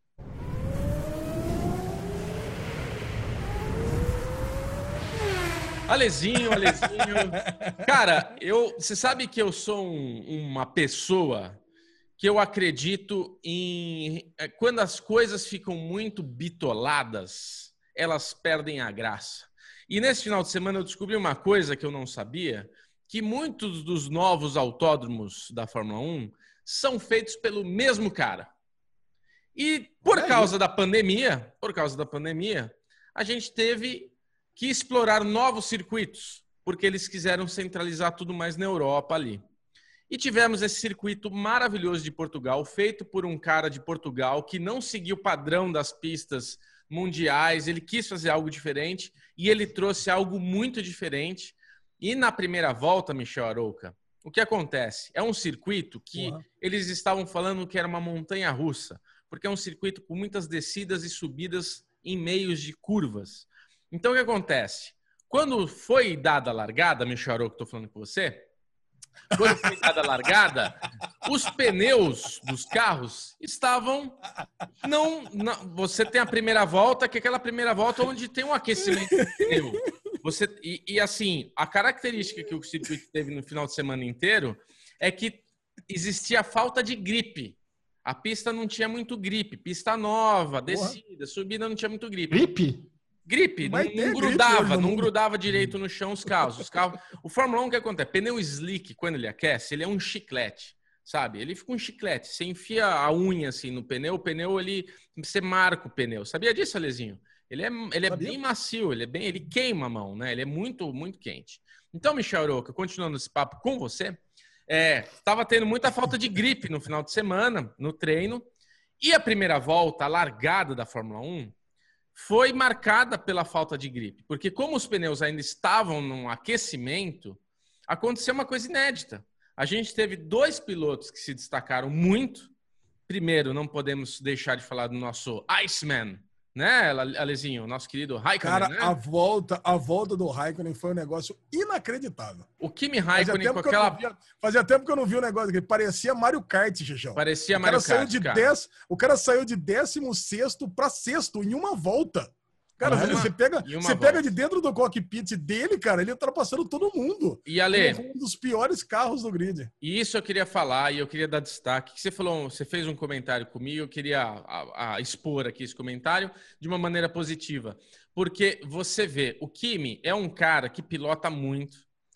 Todo mundo fica, ah, ele tá lá se divertindo, tal, mano, o cara tá lá ganhando dinheiro e correndo de Fórmula 1 porque ele não quer parar essa porra. Você vê que na hora que tem a oportunidade do piloto aparecer, porque o que acontece que o meu pai defende, não defende, o meu pai ele, ele é nostálgico com a época de ouro dele, onde o piloto ele era sozinho, era ele, o, o automóvel um câmbio para trocar marcha, não tinha 150 funções, um volante, tudo mais. Nessa primeira volta, praticamente tudo isso daí fica muito limitado. Com falta de gripe, com falta de tudo, o piloto tem que fazer a porra do carro grudar no chão. Depende dele ali, entendeu? Então você tem esse momento onde você tem um Kimi Raikkonen que vem de 16 para sexto. Você tem um Carlos Sainz que passa todo mundo e vai para primeiro lugar. Só que na hora que começa a aquecer pneu, todo mundo passa o Sainz. O Sainz estava em primeiro. No fim da corrida, todo mundo passou ele. Ele estava em sexto, sétimo e terminou com volta em cima dele do quinto lugar, sei lá, do quarto lugar. Né, o Max não, deu ele acabou, volta. Ele acabou, não, ele acabou em sexto. Ele acabou bem ainda, Bubu. Não, eu sei, mas o que eu quero dizer é a, a discrepância. O, todo mundo, ah, não, o Bottas, o Hamilton, o, Ver, o, Verstappen deu volta no cara, entendeu? Então, assim, olha só, ele estava na ponta, ele estava em primeiro e tomou volta, né? Olha como anda muito mais esses carros, né? Da, da, da Mercedes, os carros que estão lá na frente. Mas, enfim, o, o grande prêmio foi muito legal. Eu queria que o Alezinho falasse, que eu falei demais. Foi muito legal, né, Alezinho? Cara, eu tava numa situação inusitada também, porque eu tava voltando de São Paulo. Cara, é muito divertido, né? Porque eu tava ali com a, com a Globoplay no carro, assistindo e dirigindo. né? Aquela, aquela imprudência característica da lesão.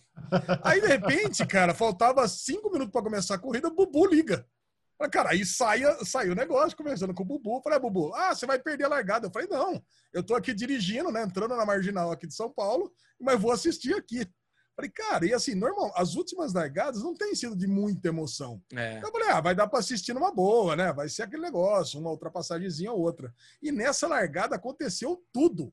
Cara, e eu ficar desesperado, porque eu queria ver, mas precisava prestar atenção no, na, no trânsito, né? para não morrer. E eu sei que o Kleber Machado é aquelas pataquadas que ele fala, não dá para confiar que a informação vem correta. Meu, mas foi muito bom, cara. Deu, deu para acompanhar ali. Teve uma hora que o Bottas passou o, o Bottas passou o álbum e o Kleber Machado, olha lá, Verstappen chegou. Verstappen, Michel, estava 30 segundos atrás do álbum. O, do, do, o Verstappen estava 30 segundos atrás do Bottas. E o Verstappen é o mesmo carro do álbum. Quando o Bottas passa, dá uma volta no álbum e a TV mostra, o Kleber Machado, Verstappen chegou no Bottas. Eu falei, meu Deus, meu Deus. Os caras estão assistindo no celular essa corrida, tá ligado? Tá assistindo Pelo que nem eu, tá assistindo Porra. no carro, dirigindo e... Cara, o Felipe ah, Jafone e o Burt devem ficar do lado assim, ai meu Deus do céu, te ajudar o cara. Porque você vê que toda hora eles ajudam, né? não, não, olha, é o cara lá, é, não, Kleber, toda hora eles estão dando ajudinha pro cara. Ah, cara, mas eu sei que foi isso. Aí eu perdi a Globoplay, né? Na metade da corrida, porque a Globoplay funciona assim, ela funciona em algumas cidades, né? Então, quando eu saí do limite de São Paulo, eu perdi o, eu perdi o sinal. Em Jundiaí, por exemplo, não funciona. Em Campinas já volta a funcionar. Então, por daí eu tive que trocar para o aplicativo da Fórmula 1, que tem que ter narração em inglês, né? Aquela coisa é. que eu entendo no máximo 30%. Não, cara, eu acabei perdendo, perdendo boa parte dessa corrida. Depois eu vi só os highlights né, do que aconteceu. É óbvio, eu estou super feliz com a recuperação da Ferrari. Dá para ver que o, que o Leclerc está bem melhor. Aliás, o Leclerc é uma resiliência impressionante, né, cara? Ele não desiste nunca. Ele não é. desistiu em nenhum momento. O Vettel já abandonou. O Vettel já não quer nem saber mais. Tá é. lá no final do grid mesmo. O Vettel quer que a temporada Consegue passar por Q3. Cara, o agora o Leclerc que... tá lá acabou em quarto lugar essa corrida também. Cara, é o melhor que ele pode fazer. É, a Ferrari, a Ferrari vem tentando se recuperar e, e, eles têm um puta piloto que é o Leclerc. E, por outro lado, tem um piloto que está completamente desmotivado e não quer. Agora, a gente não pode deixar de falar, obviamente, do nosso querido Hamilton, que é o destaque, que é o grande recordista, que vai ganhar tudo, que ainda vai muito longe. Teve uma coletiva de imprensa que perguntaram para o Bottas, né, para ele falar do, do Hamilton. Ele, ó, oh, legal, tal meio que curto e grosso. E falaram para o Verstappen também. Verstappen, o que, que você pode falar desse achievement, né? Dessa conquista, do, do, esses números impressionantes? Ele falou, cara, é um absurdo, cara, é demais. Ele não erra. O Verstappen, eu achei legal isso do Verstappen, que ele falou, cara, o, o Hamilton ele é impressionante, ele é consistente, ele não erra. E é isso, né? Ganha quem erra menos. E ele falou, para mim o Hamilton ainda vai muito longe, vai passar dos 100, no 100 vitórias e, e vai continuar. Muito... Ele é muito novo, né? Hoje na Fórmula 1, 35 anos, é uma, uma idade já avançada, mas ele é um cara com experiência, ele é um cara querido, ele é um cara muito técnico. Então difícil realmente, por mais que a Mercedes tenha alguma desavença de contrato, alguma dificuldade de renovação, vá perder ele como piloto principal. Não tem como ele é o grande mestre, é o grande professor aí de como dar volta sem errar. E a gente tem a diferença dele, né, Ale? Eu queria, isso é uma coisa que eu estava na minha, na minha memória aqui para falar com você, que o Hamilton ele tem uma, uma filha da putice que ele faz, que ele deixa o Bottas o fim de semana inteiro achando que ele vai fazer a pole. O cara passa o final de semana inteiro, Michel, Bottas pole, Bottas na frente, melhor tempo, Bottas. Na última volta do filho da puta, na última volta do Hamilton, ele faz a pole. Cara, é sempre, tá todo final de semana acontecendo isso. E eu acho que ele faz isso para deixar o finlandês puto. Eu acho que ali eu acho que ele faz de propósito, cara. Porque na última volta, e aí entra esse negócio que o Verstappen fala, ele não erra. Na última volta ele resolve. Legal, Muito né? Muito bom, cara. Excelente, Hamilton. Então vamos lá, que o Michel tá ansioso para falar de UFC. Tô certo? Não, é o seguinte, vamos aqui falar rapidinho do UFC, porque teve uma, uma coisa muito importante. Foi a última luta de Khabib Nurmagomedov, que aí venceu... Nurmagomedov, olha aí. venceu o Just, Justin Gage. E a, e a grande surpresa da noite, depois que ele venceu a luta, foi que ele anunciou a aposentadoria. Recentemente, o pai do Khabib morreu, que era meio que o cara que levou ele para o esporte, que transformou, uh, ajudou o Khabib a se tornar esse astro do UFC, lutador russo aí, que, cara, simplesmente tem uma carreira invejável, sabe? É, 20 e poucas lutas, não perdeu nada, talvez ele perdeu um round na carreira dele. Não apenas ele não perdeu nenhuma luta, como ele quase nem perdeu nenhum round. Então é um exemplo de dominância. É um Ele teve toda a treta lá com o Conor McGregor, que foi feio. Os caras invadiram o ringue, sabe? Fizeram uma pataquada, mas ele se considera um cara muito honrado, um cara muito religioso. E ele prometeu para a mãe dele que ele ia parar de lutar agora que o pai dele faleceu. Então ele tirou as luvas, colocou no ringue, foi emocionante. É, a, a, a, a, polêmica de ele se aposentar é porque a, ele, ele, pediu ali no discurso dele de aposentadoria que ele seja considerado como o melhor de todos os tempos, né? O GOAT, Greatest of All Time. E muitas das pessoas, na hora, falam, né, é ele, o Khabib é o GOAT. O próprio Dana White, presidente do UFC, já falou que é muito complicado. Eu acho precipitado essa, essa, essa a, a afirmação. Eu ainda acho que o John Jones é o GOAT. Sabe? A carreira do, do Khabib é muito, muito, muito intensa, muito expressiva. O cara se aposentar invicto, acho que inédito, acho que isso nunca aconteceu antes. Porém, se a gente for comparar números, né, John Jones defendeu o cinturão, sei lá, 20 vezes. Khabib de, de, defendeu quatro, sabe? John Jones não está é, invicto. Então. Ele chegou é isso que eu ia perguntar para você, Chechel. Ele defendeu é. o título muito poucas vezes. Pois, pois é. Não sabe? pode ser considerado o Gold por causa disso. E o John Jones está lutando ainda. John Jones, ele, a carreira dele está seguindo. Ele pode bater mais recordes, sabe? O lance é que o Khabib, ele tem toda uma nação por trás dele, sabe? Quando você tem uma nação por trás, ele, ele se tornou um grande astro do UFC porque a Rússia inteira assiste e dá pico de audiência nos pay-per-view, invade todas as lutas que ele vai, os caras vão assistir, viaja o mundo atrás dele para assistir antes, né? Porque agora na pandemia não está tendo público, mas ele sempre foi um dos grandes astros do UFC. Uma perda também é que estava tá rolando aí uma, uma possibilidade de fazerem uma super luta com o Khabib e com o George St. Pierre. George St. Pierre está aposentado, estava tentando convencer, putz, pode ser uma luta legal para ser a última luta dele, mas ele realmente se aposentou. E assim, no UFC tem muito esse lance do cara anunciar aposentadoria, mas é meio que só uma só marketing, só uma forma de forçar o UFC a pagar mais para fazer o cara voltar a lutar. É, eu acho que o Khabib não é esse cara. O cara é um cara de palavra, um cara honrado. Se ele falou que ele aposentou, ele realmente aposentou. Eu não descarto aí, sei lá, dar um, dois aninhos, bate aquela coceira, bate aquela saúde, porque o cara é jovem, saudável, e ele voltar para uma super luta aí com o George St. Pierre da vida. Eu não descarto essa possibilidade. Inclusive, lesão, não sei se você viu, mas surgiu aí que que poucas semanas antes ele tinha até quebrado o pé, sabe? O cara lutou ali Caraca. com aquela pressão em cima, com o pé fudido, mas ganhou, finalizou num triângulo, sabe? Quem gosta Nossa. de jiu-jitsu foi lindo ver a finalização de um lutador que é muito bom, sabe? O, o, o, o Justin Gage é um puta lutador, era, era, era, o, era o campeão interino. Então, assim, é, é uma perda para o esporte, mas é um legado invejável. E por mais que eu não considere ele o GOAT, eu colocaria ele no Monte Rushmore dos, dos principais ali é, do, do UFC, né? Porque ele é tão bom que tem uma coisa interessante com, com, as pessoas que elas são tão boas que você, que você, por exemplo, o Anderson Silva era um cara muito criativo no auge. Você não sabia o que ele ia fazer. O cara podia vir ali inventar uma pirueta, um salto mortal, sabe? Fazer alguma coisa inesperada que ninguém nunca viu. E era uma, era, era, era uma atração de circo você ver o, o, o Anderson Silva.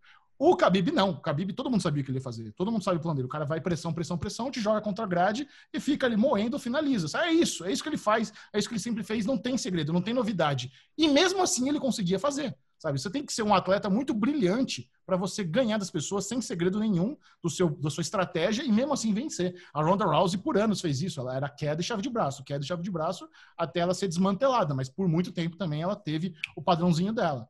Então, assim, é, é uma perda para o esporte. Mas, Lesão, o que, que você chegou a ver a luta? Eu vi, cara. Eu achei, nossa, achei uma judiação do cara, hein?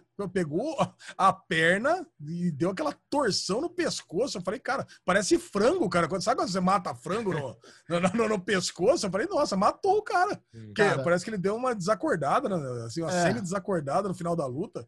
Falei, caraca, matou o cara.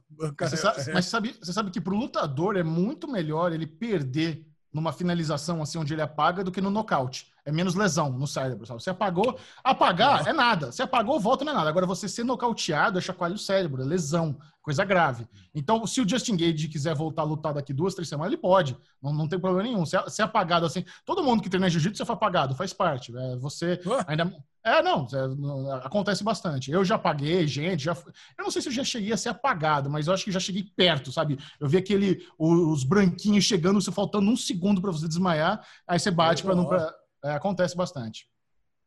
Tá louco. Então tá bom, esses aí foram os nossos comentários. Bruno Clemente, um grande fã do UFC, que ele faz questão que eu ouça aqui sobre Fórmula 1 e eu adoro também que ele também presta bastante atenção quando a gente fala de UFC. Cara, eu tava é um, prestando atenção em é uma, é uma reciprocidade muito... Não, eu tô, tô te elogiando. Tô ah, gostando tá. de ver. Muito bom. eu, sou, eu sou legal. Muito Alexandre bom. Bonfá, sabe que momento é agora? É o medalhão da semana. Aquele momento que é um prêmio que ele é merecido, não é dado todas as semanas. O Derivado Cash elege alguém ou uma situação que fez uma grande cagalhada. O que temos hoje? Yes. Me parece meio cômico essa história.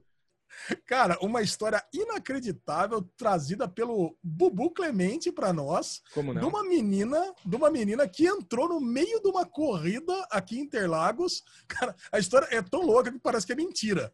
Ela tava, ela como quem não quer nada, entrou no meio de uma corrida com Mini Cooper, uma motorista, entrou no meio de uma corrida de, da Copa Mercedes e, e, errou. E tava lá andando, cara. E teve que entrar o safety car para que ela não fosse atropelada. Bubu, conta melhor essa história pra galera. Cara, é impressionante, né? Aparentemente ela estava participando de algum, alguma competição de arrancada. Copa ali na, na, no paralelo de Interlagos, né? Que Interlagos tem várias coisinhas ali que é, o espaço é muito grande.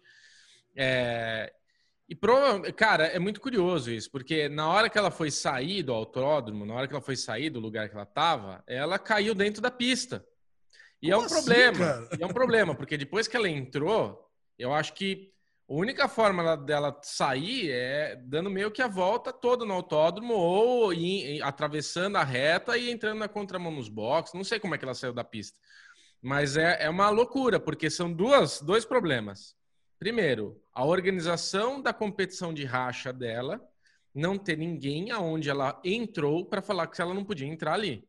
Ou uma sinalização, uma faixa, alguma coisa proibindo a entrada.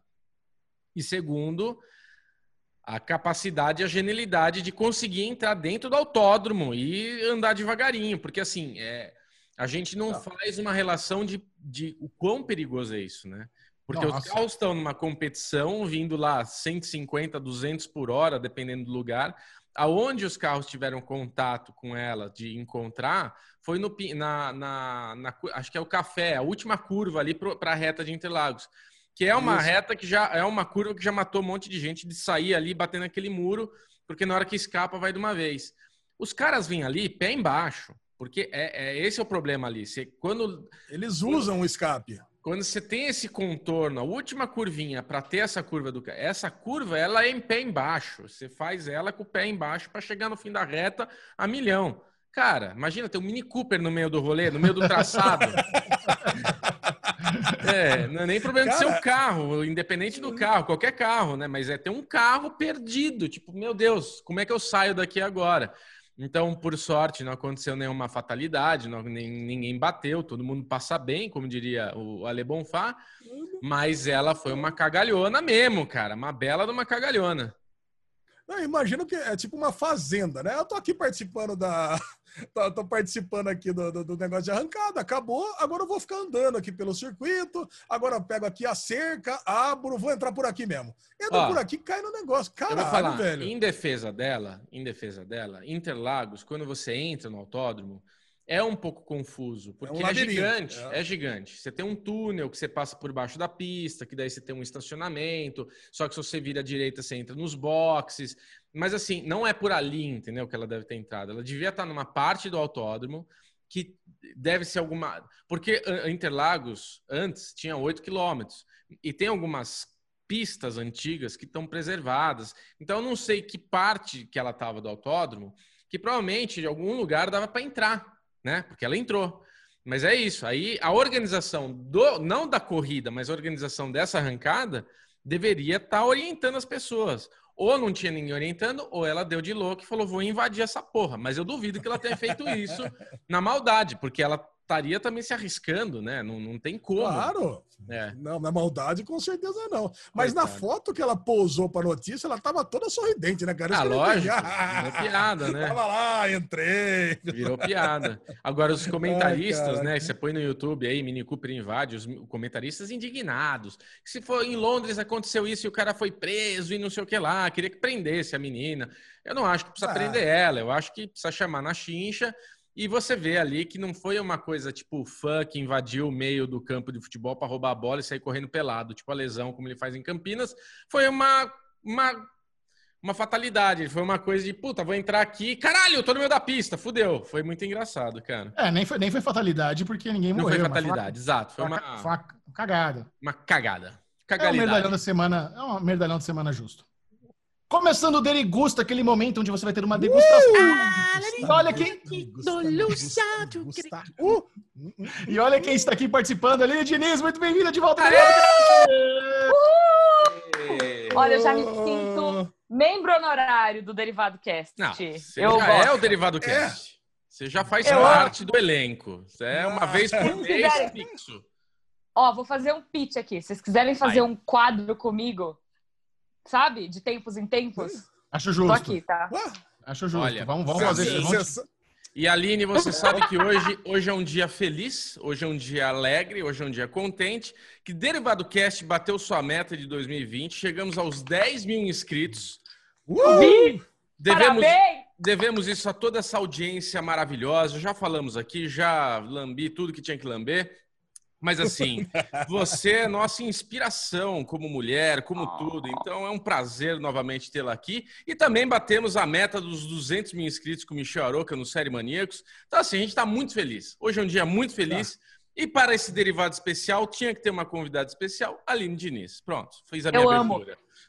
Eu amo que eu tô aqui nos momentos importantes do Derivado Cast, porque Sempre. eu tava aqui no centésimo episódio, Isso. entendeu? Tá e agora eu tô aqui nesse momento especial. Eu gosto muito de vocês, vocês são homens maravilhosos. Olha e eu, é um orgulho participar do Derivado Cast com vocês. Toda vez que vocês me chamam Michelito, eu falo assim: Aline, quando você pode? Quando você quiser.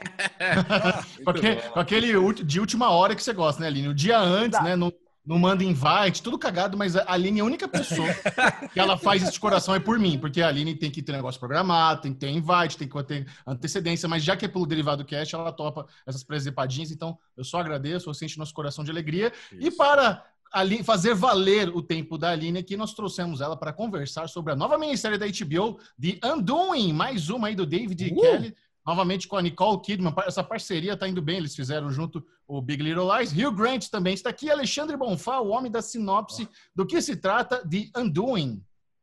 Anduin é, como o Chechel já disse, a nova, a nova série da parceria de David Kelly e Nicole Kidman e trata mais uma vez dessa série de pessoas brancas ricas que ficam ali e fazendo grandes jantares e grandes, grandes comitês para decidir pequenas grandes coisas, né? Nova, novamente. Para leiloar um copo d'água por 15 mil dólares, é isso. Ex exatamente. E no meio de tudo isso acontece um grande crime que vai ser decidido, esperamos nós, no season finale. Cara, e assim, e mais uma vez, ótimo texto, ótimos diálogos e um ótimo mistério. E que nós vamos ter muita teoria para discutir aqui nesse, nesse bloco. Olha. Tô falando de tudo com a Aline Diniz aqui no Falando de tudo, ó. Alezinho, olha, Alezinho. Eu não senti que vamos ter muitas teorias, não. Eu, eu acho vamos. que já vamos ter na cara do gol que vai ser. Sabe? Para mim me lembrou Ô, muito.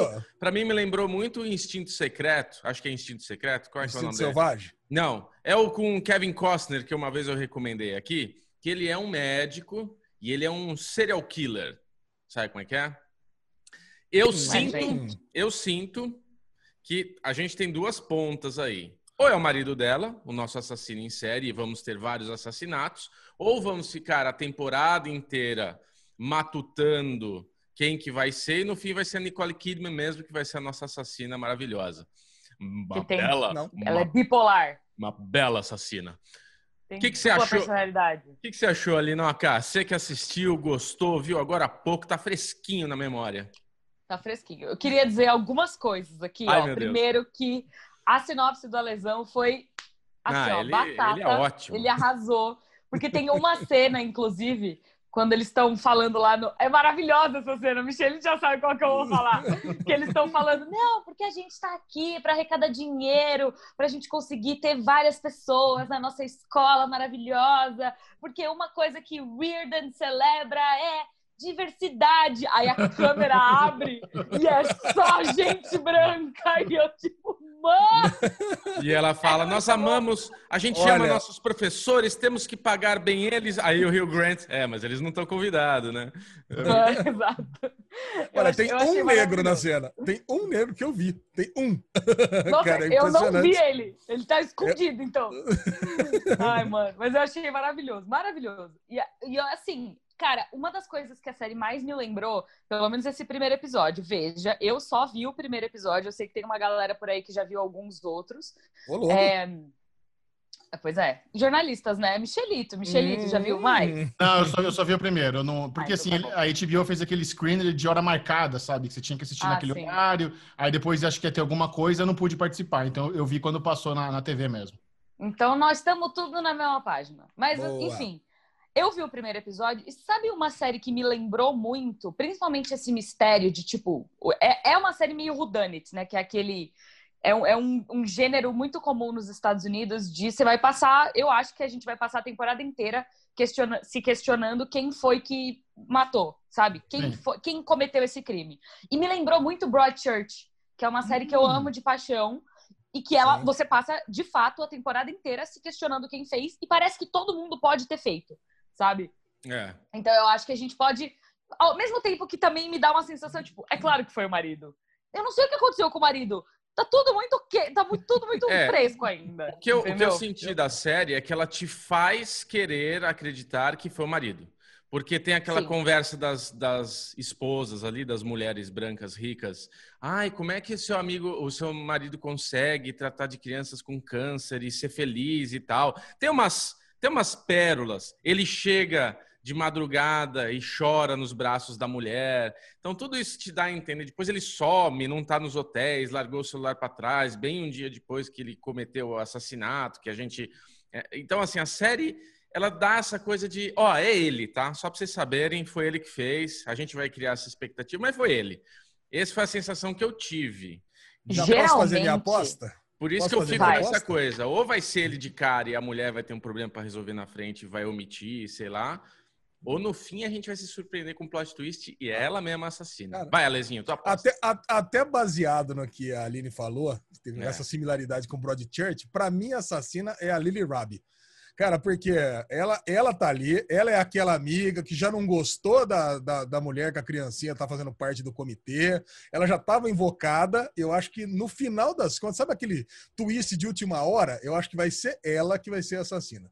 Ela foi lá, seguiu e matou. Uma boa aposta. Uma boa aposta. Não, mas ela não ia falar alguma coisa. Geralmente, geralmente, quando é tão na cara, assim, do tipo, ai, ah, estão falando do marido, falando. Foi a mesma coisa que Broadchurch fez. Broadchurch, a cada episódio, você tinha certeza que era alguém. Você é. falava, foi Fulano. Aí no próximo episódio, você falava, foi Fulano. Aí no é. próximo episódio era outro episódio. Então, todo episódio. E aí no final, não era ninguém que você achou que era ao longo da temporada inteira. Então, assim, eu agora. Eu sempre fico com o pé atrás. Depois de Broadchurch, eu fico assim, ah, não sei mais. Não Agora, sei. A Nicole Kidman é maravilhosa, né? Você vê a interpretação Nossa. dela, como ela consegue transmitir aqueles momentos. Então, tipo, ela tá no momento, reflexão de tipo, mano, meu marido largou o celular para trás. Você vê a expressão dela. Aí ela senta na caminha e começa a ligar para todos os hotéis que têm o mesmo nome ali da região. E nenhum atende pelo nome. Você sente na expressão dela, meu, tem alguma coisa errada. Na hora que atende e fala, beleza, vou transferir, você vê a expressão dela de, nossa, que alívio, óbvio, ai que trouxa que eu sou, é óbvio que ele tá num hotel, eu tô viajando aqui. Aí atende uma mulher, aí ela tem aquele, meu Deus, aí, então assim, a Nicole Kidman, você consegue ver esses altos e baixos na cara do gol, tipo, ela é maravilhosa. Eu concordo, mas eu acho que a direção também tem muito, muita importância nessa ah, cena. Com certeza. Porque, cara, na hora a câmera vai se aproximando dela também. Sim, e sim. na hora do vamos ver, a câmera tá no olho dela. É. Cara, eu nunca tinha visto uma cena assim. Meu coração disparou, velho. Fazia Mas, tempo que isso não acontecia numa série. Meu relógio mandou mensagem falando: gata, tá tudo bem? Você tá bem?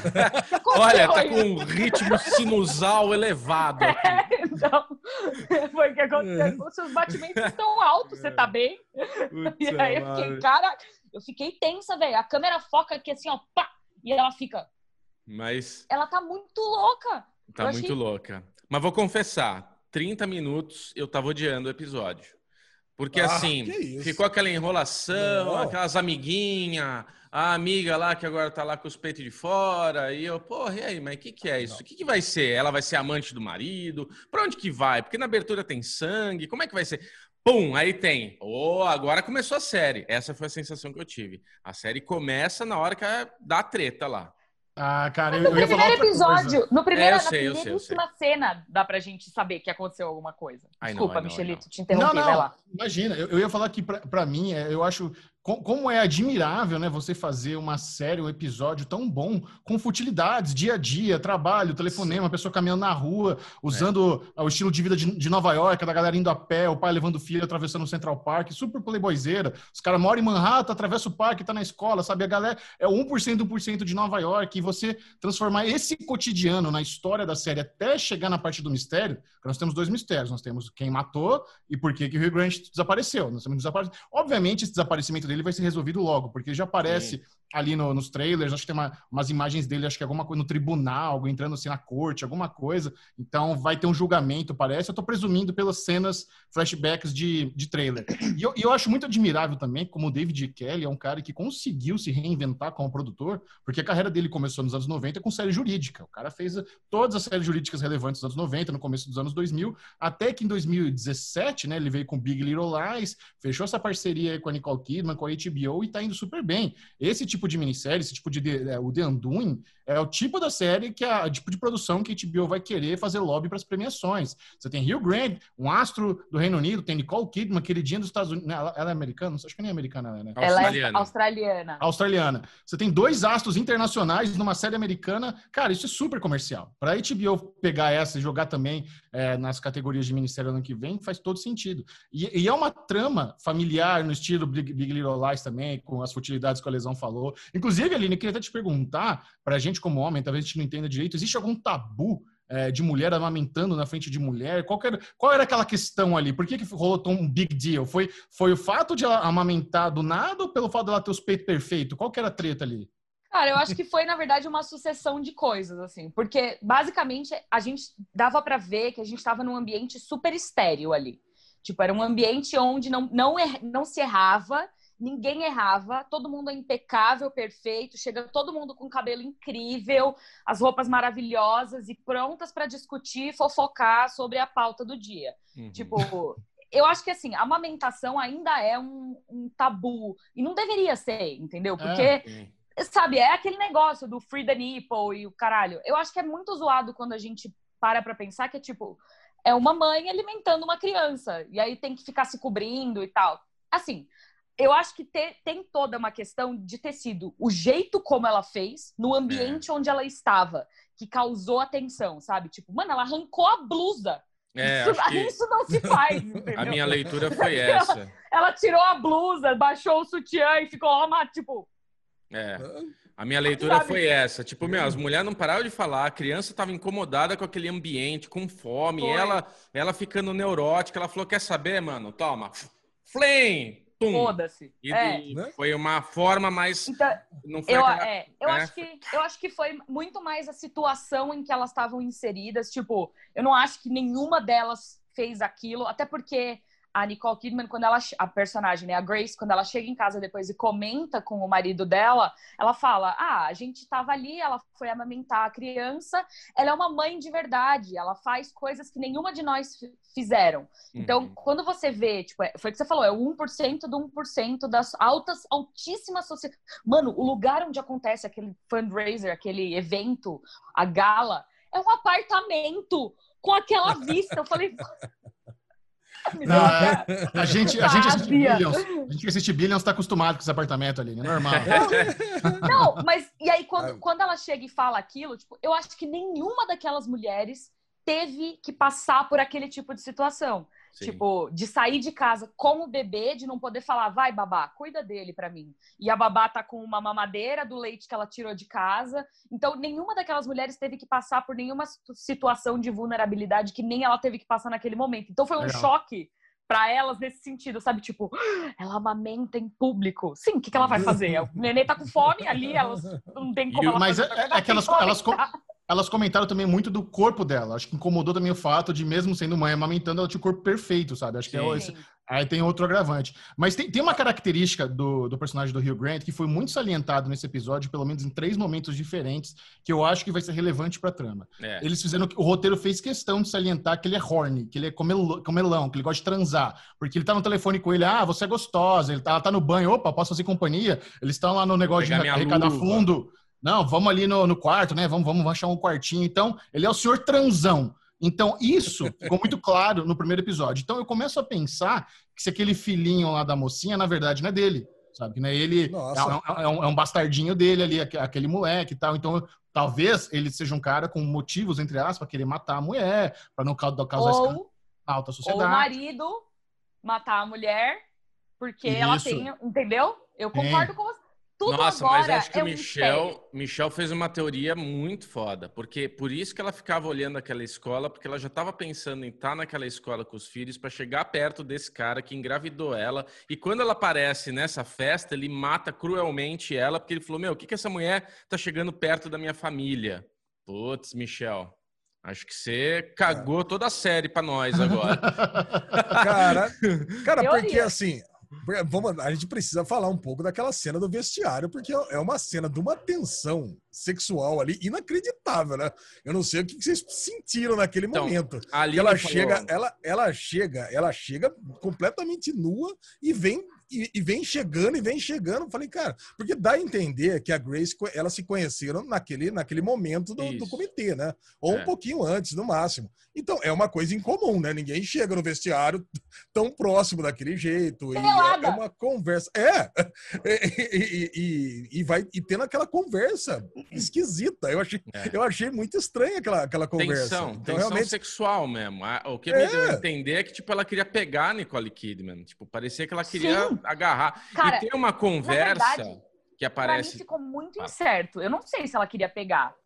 Foi o que, foi o que a personagem, a Grace, falou depois. Ela falou, cara, foi um momento muito estranho, porque não foi. dá. Tipo, o que, que ela queria? É. Não fica, para mim também não ficou claro, sabe? Parecia que ela queria pegar ela, mas ao mesmo tempo que ela tava desesperada, tentando pedir ajuda, e ela não sabia muito como fazer, então ela tava no momento se mostrando super vulnerável. Tipo, velho, não, não existe isso. Nem, ficar, e... Chegar pelada é. e conversar com outra mulher que está vestida. Não, eu sei, não sei como que é com o homem, mas eu não faria isso. Não, não é. A gente não, sobre tem... o homem, a gente mantém um espaço, que é isso. Não, a gente tem uma não, cena... fica pelado na frente do outro, mas mantém um espaço, né? Agora, sobre o lance da Nicole Kidman ser bipolar, vocês viram também que mostrou lá o remédio, é, o remédio tarja preta lá, diazepam, dia, sei lá, alguma coisa assim, né? No banheiro Parei. dela, né?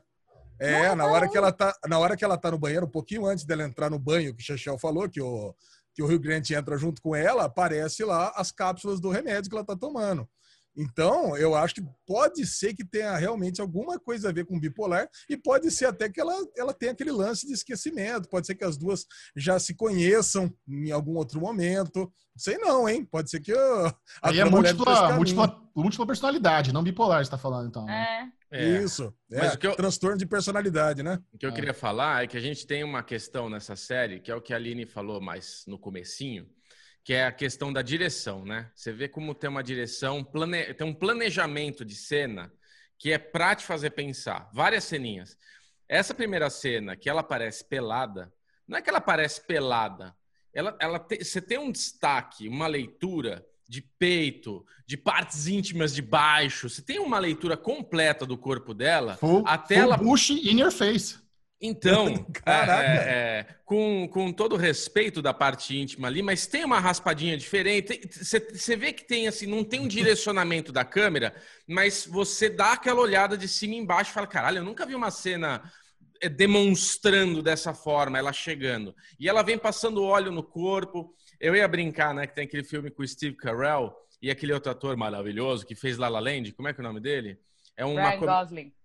Ryan Gosling que ele tá dando dicas para pegar mulher, para ele sair daquela, daquele divórcio. Trauma. E tem uma cena, Aline, que é isso: ele tá no banheiro parado, pelado na frente assim do outro, e o outro tá super incomodado. É, é, é, é uma comédia, não tem nada a ver, mas dá essa coisa de como é que é para homem, né? Esse incômodo também.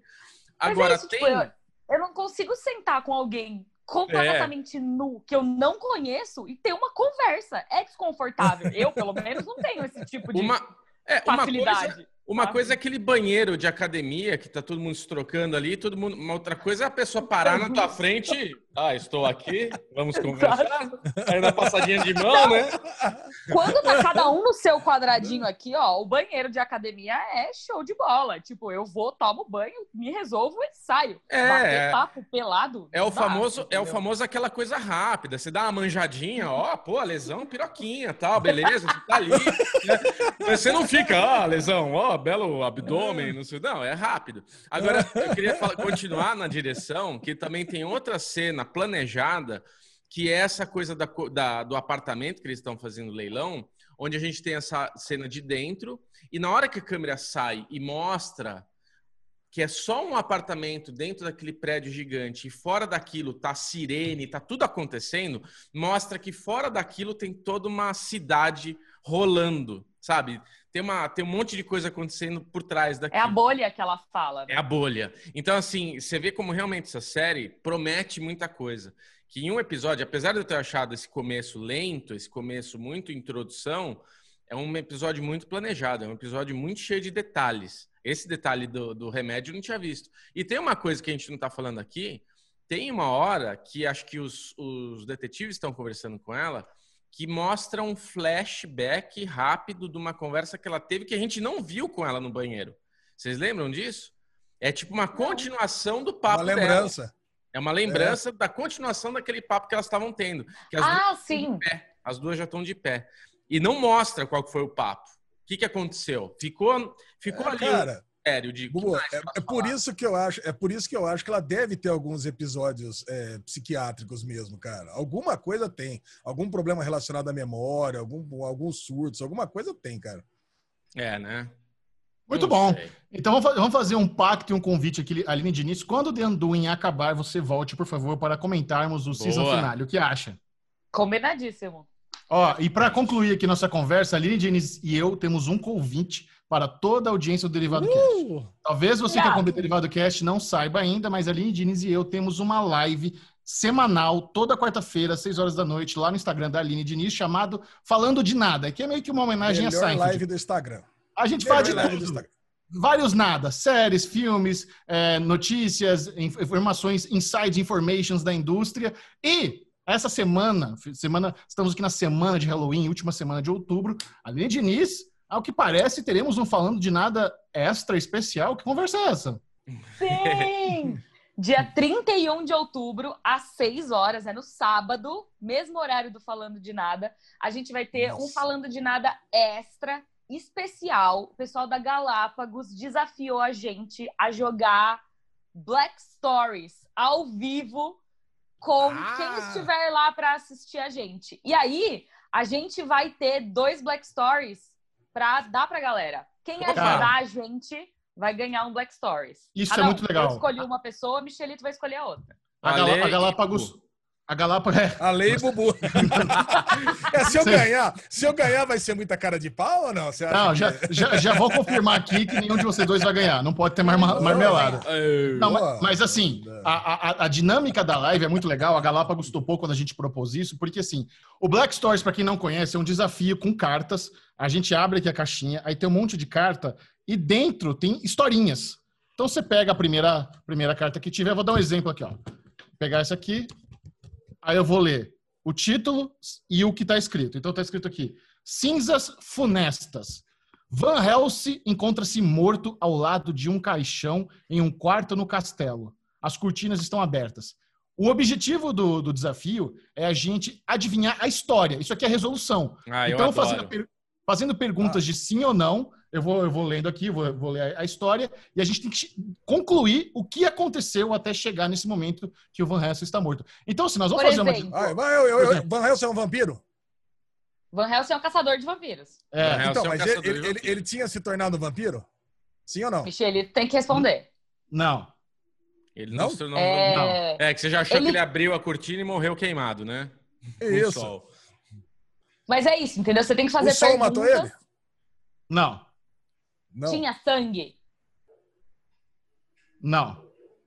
O vampiro Tinha matou sangue. ele. Esse desafio, assim, ele é muito legal porque é isso, essa dinâmica. Então, quem tiver no chat ao vivo com a gente vai brincar. Nós vamos pedir a participação da galera. Não vai ser só a Aline e eu. Quem tiver no chat, chat vai participar. E nós vamos escolher um MVP cada, um, um most, um most valuable player que vocês que tiverem no chat ao vivo vão ganhar o Black Stories. Nós vamos eleger eu, a pessoa eu, que eu. manda as melhores perguntas, sim ou não, para ganhar também o Black Stories. Então não percam, dia 31 de outubro, no Instagram da Aline Diniz, se você estiver ouvindo esse derivado antes do dia 31 de outubro, não perca, 6 horas da noite. Venha participar com a gente. A galera que estiver ao vivo vai se divertir, vai ser temática Halloween. Talvez a gente esteja com uma decoração Halloween na live, não sei. Ali, ali diz a mina, a mina é muito caprichosa, né? Ela vai estar tá, vai dar um esculacho. Eu vou pegar um dente de vampiro. É, ela vai pegar um dente de vampiro de plástico. A minha, minha fantasia é essa. Foda-se, não vou. Agora eu vou ter que produzir, né, Michel? não, vou, vou fazer um negócio é, diferentão aqui. Adoro. Boa. Eu vou lá no, no Armarinhos Fernando fazer a feira no negócio de Halloween que tem lá. É isso. Boa. Aline Diniz, muito obrigado pela sua participação, Uhul. senhoras e senhores. já! Você que está acompanhando esse Derivado Cast, não deixe de seguir a Aline Diniz no Instagram, no Twitter, as redes dela estão aqui na, na descrição. Muito obrigado, Alinocas. Tem alguma outra coisa que queira divulgar? A audiência do Derivado Cast te adora, te ama sempre que você vem. É muito carinho e amor. Muito obrigado pela sua é. participação. Eu amo vocês, contem comigo sempre. Michelito, tamo aí, é só chamar que a gente aparece. Eu adoro participar, porque esse bate-papo aqui, ó, a gente tá, sei lá quanto tempo falando e parece que ficou cinco minutos só. Mas eu amo vocês. Muito obrigada, contem comigo. Vocês são maravilhosos. Aline, beijo Valeu, no coração. Obrigada, gente! É sempre uma alegria quando a Aline participa. Vamos agora falar do grande lançamento da Netflix da semana, que é o Gambito da Rainha. Essa que é uma minissérie que chegou aclamadíssima, muitas pessoas querendo saber o que achamos. Eu queria contar para vocês uma curiosidade sobre minha vida, que tem a ver com xadrez, né? É, eu, eu, eu, tive, não, eu, eu, tive um vô gênio. Meu vô era, era um gênio e ele, ele era o mestre do xadrez. E meu vô tinha um negócio que ele sempre jogava xadrez com genros, para os genros para repassarem para os filhos. É, e meu pai aprendeu a jogar xadrez com meu avô. Meu avô, quero ter uma ideia, com gênio ele era, ele chegou a ser reitor da Unicamp, reitor da USP e participou do, da, da, da, projeção do Concorde na França, sabe? Era um cara, e ele morreu com 55 anos de idade, com aneurisma cerebral, só morreu muito Caralho. cedo, muito jovem, assim, e era um, era um cara da, do meio acadêmico, Morenci Aruca, quem que um dia quiser pesquisar, é um cara foda. E ele era um gênio do xadrez. E eu, e eu meio que perdi esse embalo do xadrez, porque ele morreu, meu pai passou para mim, eu aprendi a jogar xadrez, mas eu nunca, nunca tive aquele tesão, nunca fui um bom jogador, nunca aprendi as estratégias. E assistindo o Gambito da Rainha, vendo ali os nomes das estratégias tal, cara, começou a me dar uma saudade, começou a ter uma vontade é, de aprender melhor o xadrez, de me tornar uma pessoa é, que... Não sei se vocês sabem jogar xadrez, cara, mas é um jogo realmente incrível. Né? Alexandre Bonfá, contexto do que se trata o Gambito da Rainha. O Gambito da Rainha trata-se de uma menininha órfã que perde os pais de uma forma trágica e vai morar num orfanato e acaba conhecendo um zelador esquisitão, né? Que fica ali o tempo inteiro jogando xadrez sozinho. E quando ela vai lá limpar os apagadores da professora, ela se interessa e acaba aprendendo sozinha, só de ver o zelador, e acaba se, se mostrando uma gênia do xadrez. E, cara, e no decorrer da minissérie vai realmente se mostrar uma prodígia na arte do da, enxadrismo. É, cara, infelizmente eu vi só o primeiro episódio, eu queria ter visto tudo, mas o é, nosso tempo foi tomado. Não, melhor, melhor. Eu só, eu só vi o primeiro de propósito, porque senão eu não ia aguentar, ia dar spoilers. É, eu também ia dar spoilers. Mas, Bubu, você falou que não sabe jogar xadrez, é isso? Não sei, cara, não sei. Sempre quis Acho aprender. Acho que todo, todo, todo adulto deveria saber jogar xadrez, viu? É, cara, xadrez é um ainda. jogo sensacional, cara. Eu tenho uma história pessoal com xadrez também. Manda. Tinha um tio meu, é muito parecido com essa história da menininha. Tinha um tio meu que adorava jogar xadrez. E ele, toda vez que ele vinha em casa, ele jogava comigo. Ele queria me ensinar também. E, e, cara, e a primeira vez que eu ganhei dele, me lembra muito a cena da primeira vez que a menininha ganhou. Cara, meu tio ele ficou perplexo. Tipo assim, sabe? Como assim? Sei lá, a gente já tinha jogado mais de 100 vezes. E a vez que eu ganhei, assim, eu fiquei perplexo. Caralho, eu ganhei! Como assim? Sabe? Ele fez um movimento de rock errado e eu enfiei uma torre atrás e ele não tinha pra onde fugir, cara, sabe? É lógico que ele tava jogando displicente, coisa e tal. Ele não, não imaginou que fosse acontecer aquilo, mas eu lembro até hoje dessa jogada. Eu lembro até hoje da reação dele e da, e da minha alegria incontida de ter ganhado, cara, o jogo dele. Cara, é muito bom, cara. Xadrez é um jogo sensacional. Mas eu nunca estudei esses movimentos. Ah. É, cara, e, e realmente, para quem estuda os movimentos, deve ser muito bom. Não, e assim, é, é uma minissérie muito bem feita, né? A atriz que faz a, a protagonista no futuro e a criança que eles pegaram para fazer a órfã ali nos flashbacks são muito parecidas, ainda mais quando tem aquele cortezinho de cabelo merda. É, e a história é essa: a história é sobre essa órfã, ela vai parar num orfanato. Nesse orfanato, eles dão comprimidos para as crianças. É, né, não sei se isso aconteceu de verdade, mas imagino que sim, dá, dá calmante para criança e orfanato ficar de boa, só que era um calmante meio alucinógeno.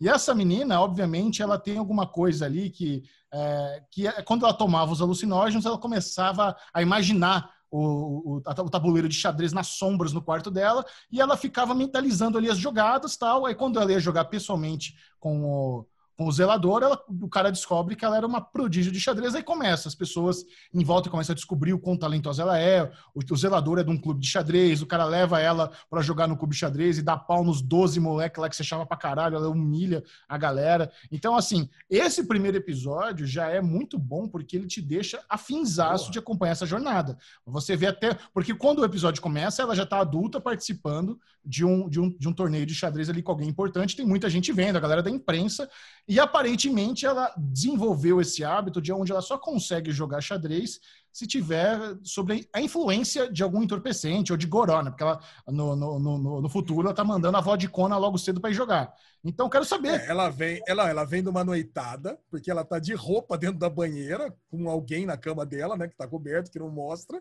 Aí essa primeira cena já te pega de cara, né?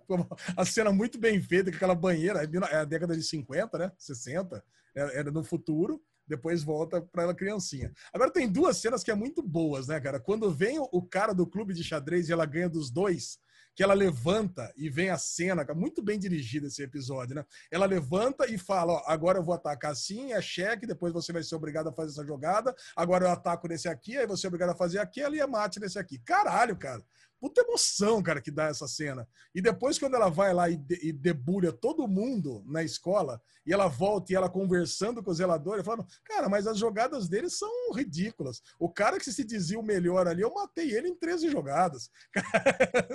cara, muito bom, cara. Esse episódio, para mim, foi. Acho que foi o melhor episódio que eu vi no final de semana todo. É, eu também. Eles empatar, empatado com o Anduin, mas acho que eu gostei mais desse do que o Anduin. É. Cara, foi muito bom. Você curtiu? E a cena final. Não vi. Ah, desculpa. Ah, você não viu? Não vi. Caralho! É. Então, então vou te dar um pequeno spoiler da cena final. Vai. Cara, a cena final é o seguinte, porque eles, eles recebem dois comprimidos. Provavelmente é, um é um um é um calmante, o vermelho, e o verde é, é tipo um Rivotril. É, é mais ou menos é um negócio assim, tipo um Prozac. É. Aí eles param de dar Prozac porque o Ministério lá da, da Saúde, lá da, da, é da, da, da, Inglaterra, né, Xixi? Passa na Inglaterra a série. É, proíbe de dar para criança Rivotril não, todo dia. Acho que é na Inglaterra, não, acho que é Estados Unidos mesmo. Estados Unidos? Bom, enfim, aí é, proíbe, que fala isso aqui, não, não pode fazer esse negócio, não. Para de, para de fazer isso com criança. Cara, aí ela pega, ela não aguenta ficar mais sem, a, sem as pilas, porque ela, ela finge que toma, Bubu, e, e ela vai tomando, ela junta para tomar uns 4, 5 de uma vez só. Pra dar a doideira mesmo. Pra dar, né? Para dar aquele barato. Aí ela, só que eles param de dar o verde, mas fica ali dentro da enfermaria ainda. Ela, numa sessão de cinema, ela sai, consegue arrombar a enfermaria. Aí eu pensei, puta, agora ela vai pegar um pouquinho e vai enfiar no bolso. Cara, ela cata o negócio, ela dropa uma mãozada de, de pílula, enfia tudo na boca. Tipo, tipo, tipo, Ale, tipo Ale comendo pipoca no cinema. Isso. Caraca, cara, mas é muito. Mas ela enfia tudo. Eu falei, não, menina, você tá louca? Ela pega aquele monte, aí enfia um monte no bolso, e aí sai. Aí quando ela vê que, não, não, eu quero mais, aí ela volta para pegar o jarro de vidro daquilo.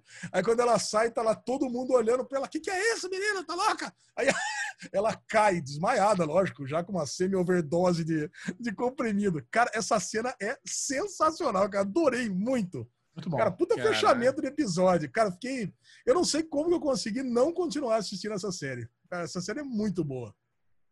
Bom, existe um motivo pela qual a gente não viu mais episódios de, de a, O Gambito da Rainha, porque Bruno Clemente fez muita questão que assistíssemos Bárbaros, nova série alemã da Netflix. Bubu assim pirou. Bubu agora é o nosso novo é, degustador de séries internacionais, né? Semana passada ele já tinha gostado de La Revolution, série não. francesa.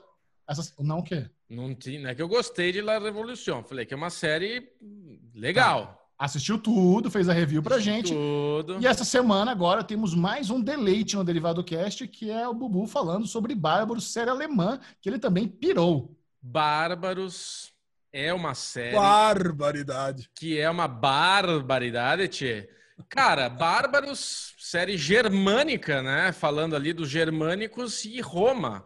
E o que eu achei mais legal é o fato de você ter os germânicos falando aquele alemãozão lá, aquela língua deles, e quando chegam os romanos, estão falando italiano. A gente tem bem caracterizado. latim. Latim, né? Ali o.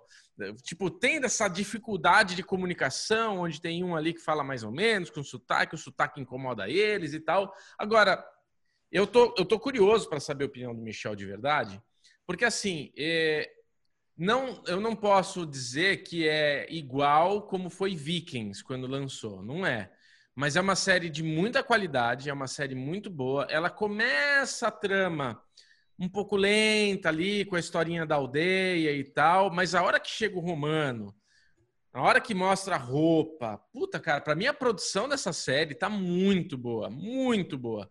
E eu assisti de cabo a rabo, adorei. Acabou, eu falei, caralho, Puta merda, mano. Que tesão, que saudade que eu tava de ver uma série de, de Roma, de guerra, de gladiadores e tal. Eu adorei Michel Arouca. Adorei. Agora, Ale Bonfá, antes do Michel, o que, que você achou? Cara, gostei da putaria, né? Gostei que tem, claro. tem, tem, nesse fato aí, achei interessante. Eu acho que o, o protagonista lá não convence. Eu achei muito fraquinho, muito franguinho. Né? Uhum. Achei, achei, que, achei que podia ser um cara um pouco mais truculento para ser um bárbaro, né? A gente, quando a gente joga RPG, cara, a grande ameaça são o sempre os de, bárbaros. O lança de os lobo? bárbaros do norte. É, o lança não, de o cara, lobo? o protagonista. É que, que lança tem... de lobo? O protagonista é o romano, né? É, o protagonista é o romano. Ah, não, o protagonista bárbaro que eu tô falando. O namoradinho dela. O namoradinho é. da, da Tunesda. Tunesda. Tunesda, puta nome ruim também, né? Tunesda.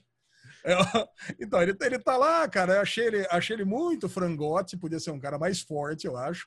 E assim, e os, os bárbaros, cara, para mim, os personagens eles parecem muito mais daquela série Norseman do que da série Vikings. Sabe? Eles parecem meio que uma série de humor, assim, sabe? Eu não, não, não sei se você ficou com essa impressão lá. O chefe da aldeia, aquela, aquela bochechinha rosadona. Eu achei meio esquisito. Assim, então, no primeiro momento, eu não sabia se eu ia ver uma série de ação ou uma série de humor. Mas ok, cara, passado isso, eu vi que eu vi que o negócio, o bicho ia pegar mesmo. Pega. Na hora da luta, cara, na hora da luta é legal. Mas eu acho que faltou sangue, Bubu. Você não sentiu que faltou sangue? Faltou. Primeiro episódio? É, tem lá uma hora que o, a, o pessoal vai, passa a espada. A hora que, ele, que eles atacam a. A hora que eles atacam a aldeia lá para roubar a águia. A hora, cara, a hora que mata, a hora que, que dá a espadada, eu não vejo aquele jorrar aquele sangue, aquela coisa que. Aquele Espartacus. Então, Alezinho, eu não achei que não é não sangrenta a, a, o episódio, a série. Eu, pelo contrário, cara, eu achei bem. Assim, tem momentos bem fortes que vão acontecer pela frente. E no primeiro episódio a gente tem um momento muito marcante, foda, com sangue. Não tem aquele Kill Bill style mas é bem assim, você fica incomodado que é aquela espadada, aquela coronhada que dá na cabeça do, do menor lá. E ele fica todo torto depois, né, cara? Tipo, machucou ele, no, na, fez uma cagada no, no cérebro dele, né? E ele ficou é, é, com sequelas gravíssimas. Então, assim. Achei, não, pera um pouquinho. Sequelas gravíssimas quer dizer que ele não morreu? Que eu achei que ele tivesse morrido no piloto. Não. Aquela hora que naquela hora que ele tá sentado, olhando pro vazio lá de noite, coisa e tal, eu pensei que o pai dele tinha dado aquele abraço de misericórdia, sabe? Não. Pra assim, ah, meu filho, meu filho não Na tem verdade, jeito, eu tenho que matar ele aqui. Na verdade, a mãe cagou, né? Foi lá pegar e o menino tá ali todo doente e tal. Ela larga ele e fala: Não, não vou pegar. E daí o pai vai lá e abraça e recolhe ele. Tipo, Ele que foi buscar achei que, tinha, o menino. Achei que tinha matado. Achei que tinha matado. Cara, me fez mal essa cena. Essa cena eu fiquei, nossa, cara. Puta, pesado, Olha, Bubu, né? Eu acho, eu acho que você foi caiu no mesmo truque duas semanas seguidas. A semana passada você assistiu todos os episódios de La Revolution, porque você Não, mas... muito Deixa, pera, pera, pera, pera. La Revolução a gente tem que ser justo. Eu dei 3,5. Eu não falei que é uma série não. maravilhosa. Mas não é isso que eu, eu falei que o que me enganou foi os primeiros cinco minutos da série isso. que eu fiquei. É, não tem nada a ver com, com Bárbaros. Bárbaros eu vi do ao sexto, sorrindo, dou nota 4, porque eu tô felizaço e indico oh, com louco. firmeza. Você que gosta de histórias nórdicas, histórias de Roma, histórias de Viking, histórias de Thor, história. Cara, assiste que você vai gostar, não tem como oh. não gostar. Tô... É, porque tem o Thor, o Deus, o Deus, a mitologia deles ali é. É, Odin, tá certo? Odin, tá certo, é, então. E eles. É, é, é, eu adorei a série, eu adorei. Eu concordo com você, Michel, que o nórdico ali, o. O bárbaro, o germânico, o nosso protagonista, ele é mais magricelinho. Mas o lado magricelinho dele mostra que ele é um guerreiro ágil Entendeu? Tem os caras grandão, brutamontes. Ah, isso, aí, isso aí não é problema, não. Isso não é problema. A comparação que eu tô fazendo é o seguinte: você assistiu todos os episódios da Revolução porque você gostou muito da cena introdutória, lá, menina entrando com o cavalo. Sim. A cena introdutória do Barbies também é muito boa, dá aquela, aquele teaser da maior guerra da história, de um exército de 10 mil homens e tal. Então tem que, e tem aquele negócio mais estilizado, assim, do slow motion. Aí entra a abertura com faísca, sabe? É empolgante. O começo da série é empolgante. Eu vi dois episódios porque você pediu para eu ver mais, mas por mim eu tinha parado o primeiro. Eu achei super brega. Achei brega, achei mal feito, achei as atuações horrorosas. Não, Michel Aroca, não. Para de falar. Não quero negativamente a nossa tá audiência. Não quero, porque de verdade. Eu acho que ela tem alguns probleminhas. Para mim, a pior cena dessa série tá no primeiro episódio isso influencia, que é a cena de buscar a, a águia. Essa cena é ruim mesmo, que eles, tipo, são três Não. caras entram lá no meio de todos os romanos e eles conseguem sair andando no meio do rolê todo. Tipo, ninguém questionou o que, que você está fazendo eu, seu escravo, andando no meio dos caras. Os caras com a roupinha mal colocada lá, entendeu? Eu achei isso meio mequetrefe. Mas Essa assim. Cena... Na só um Essa cena me deu uma saudade de jogar RPG, cara. Agora, depois, o ano inteiro não jogamos nenhuma vez. Cara, mas é, é puro RPG. É um Sim. grupo de quatro pessoas que vocês têm que fazer. Tem que invadir lá. É missão impossível. Mas vai dar certo. Você vai pegando. Rola aí pra ver se a furtividade passou. Rola pra ver se o disfarce passou. E tá passando. Tá dando um sucesso decisivo atrás do outro. E vai. Vê se você conseguiu matar o cara. E vê se você rolou a furtividade pra ver se ninguém escutou. E rola pra ver se a audição do cara deu certo. Cara, e foi conseguindo, foi conseguindo, foi andando certo e conseguiram sair depois na furtividade levando a águia. Cara, adorei. Muito achei, bom. Ó, eu recomendo. Dou nota 4 termina o sexto episódio com um cliffhanger muito legal para a próxima temporada, que promete ser outra temporada muito boa. Então, assim, para quem gosta, pode ver gostoso, que vai ser feliz. E eu queria falar o seguinte: eu não queria é, entrar em desalma sem falar antes de O Sangue de Zeus, que é o anime hum. original da Netflix que segue na mesma linha, né? A gente está ali falando da mitologia. Da, da, mitologia grega, né? Contando a história ali do, de um dos filhos bastardos de Zeus. E, cara, também, mesma coisa. Tipo, falei pro Michel, falei Ale, puta, assista aí que... Cara, eu tenho uma, um lance que eu adoro esse... Tipo, eu também gosto muito daquele filme Fúria de Titãs, que todo Nossa. mundo fala que é uma bosta. Por causa da mitologia, por causa dos deuses. Eu gosto muito de deus grego, gosto muito de Thor, Zeus, Odin, tudo. Tipo, adoro essas coisas. Então, tem isso, já é mais fácil de eu gostar. Mas esse anime, cara, é também puta qualidade, cara. Nossa, eu maratonei ontem, fiquei o dia inteiro assistindo, terminei também, sorriso de ponta a ponta. Vocês dois assistiram, também queria saber o que vocês acharam. Ah, o primeiro, eu vi o primeiro episódio desse anime aí, realmente ele é bem bom. Ele, é, tem, ele tem uma qualidade bem legal. A cena lá do que mostra os deuses lutando com os titãs, Nossa, é muito foda. Muito bem feito. É muito, muito bom. Legal, é, o, né, é o melhor do primeiro episódio. É. É, Eu, assim, não é um negócio também que me empolgou para continuar pra caramba, mas o primeiro episódio é muito bom. É, esse negócio de mitologia grega é legal. Isso, isso é sempre atrativo. Eu também curto bastante. Quem não assistiu lá o, aquela série Hércules do Kevin Sorbo quando era criança, pô, aquela era mó legal. Xena tá ali no mesmo universo, sabe? Então, sempre curti muito isso aí também. Mas o para você que, que curte um desenho violento, gore na, nos traços de anime, esse sangue, como é que chama? Sangue de Zeus? É uma sangue boa pedida mesmo. Sangue de Zeus. É, para maiores de 18 anos a recomendação, para é. nível da, das animações. E você, Alezinho? Ah, tem muita violência, curti também. Eu acho que esse primeiro episódio é bem para contextualizar a série. Sim. O Chechel já falou tudo. O grande tchan desse primeiro episódio é o flashback do que aconteceram nas lutas com os, com, com os deuses do, do Olimpo e os gigantes, que eles mesmos criaram. Zeus, como sempre, um belo de um trapaceiro, né? Foi lá, fez acordo com dois gigantes, traíram todos os outros gigantes e acabaram ganhando a luta. Uma luta que parece que foi durou tempos imemoriais ali. Cara, mas vale vale pela, pela animação, pela textura dos desenhos e pela, pela qualidade das animações mesmo. Nossa, Cara, e, e o primeiro episódio acaba com o, o cliffhangerzinho também, né? O Zeus aparecendo, conversando com Ares. E, pelo que parece, ele já prevê ali um, um futuro brilhante pro seu bastardinho ali. Todos, ah, todos é... os episódios têm um cliffhanger muito legal, assim, que difícil você não clicar pro próximo. Só Michel Arouca que é mais chatinho, mas é, eu... Ah, assim... Você clicou, Lê? não. Por que você fala só de mim, então, seu porco? Ah, você é o nosso julgador aqui. Julgador.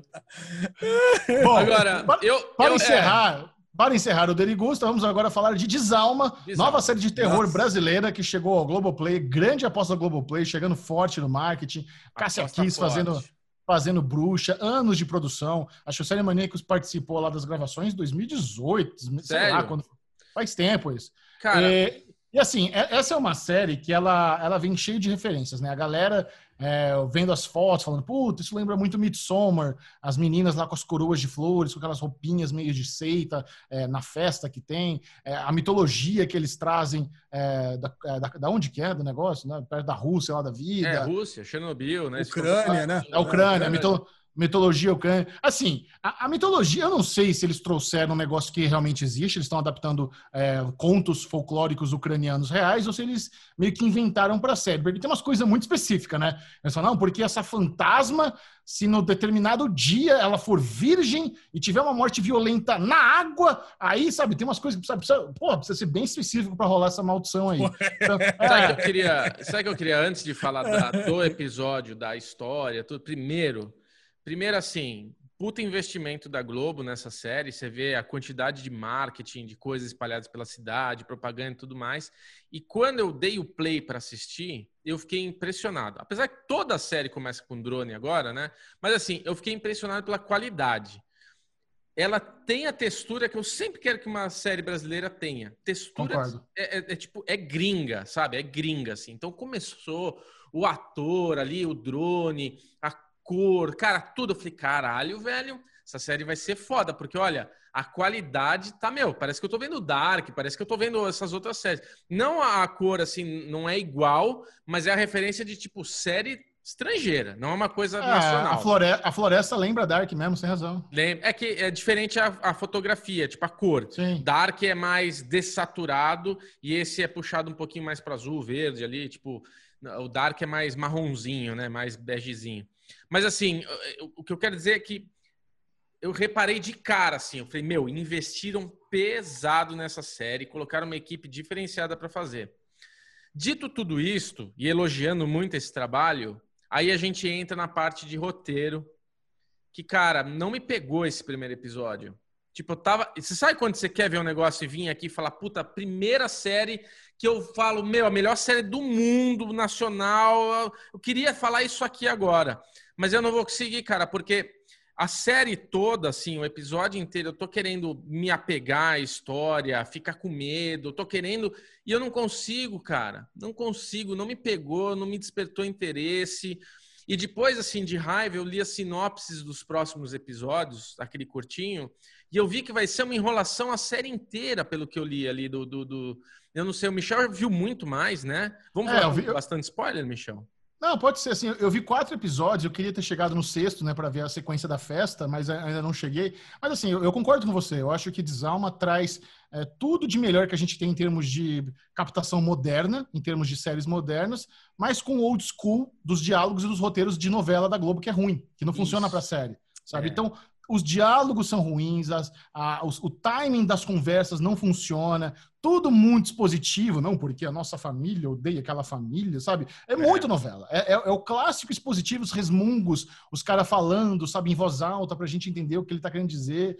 Zero terror, sabe? Quatro episódios, zero terror. Não, assim, não tem nada é, que realmente você possa, pelo menos nesse, nesses primeiros episódios, você possa dizer, puta, deu, deu medinho, sabe? É. Tem, tem, beleza, tem a bruxa, tem alguém que conta a história da menina amaldiçoada que provavelmente vai ter uma morte na festa e tudo mais. Mas por enquanto, sabe, é isso. É o melhor que nós temos em termos de como trazer Qualidade. algo bonito é. com o, a, o antigão da novela que, sabe, tem que se livrar disso, sabe? Tem precisa que se livrar botar disso, com os roteiristas mais jovens, precisa mudar, mudar, dar uma reciclada ali na galera que escreve isso aí, porque não tá rolando. E, eu... a lesão, o que, é, que você achou? Fala aí, Lesão. Cara, eu gostei de duas coisas nesse primeiro episódio que foi a Cláudia Abreu. Cara, como, como adoro a Cláudia Abreu, cara. Eu lembro daquela novela que ela fez, na época que eu assistia novela ainda.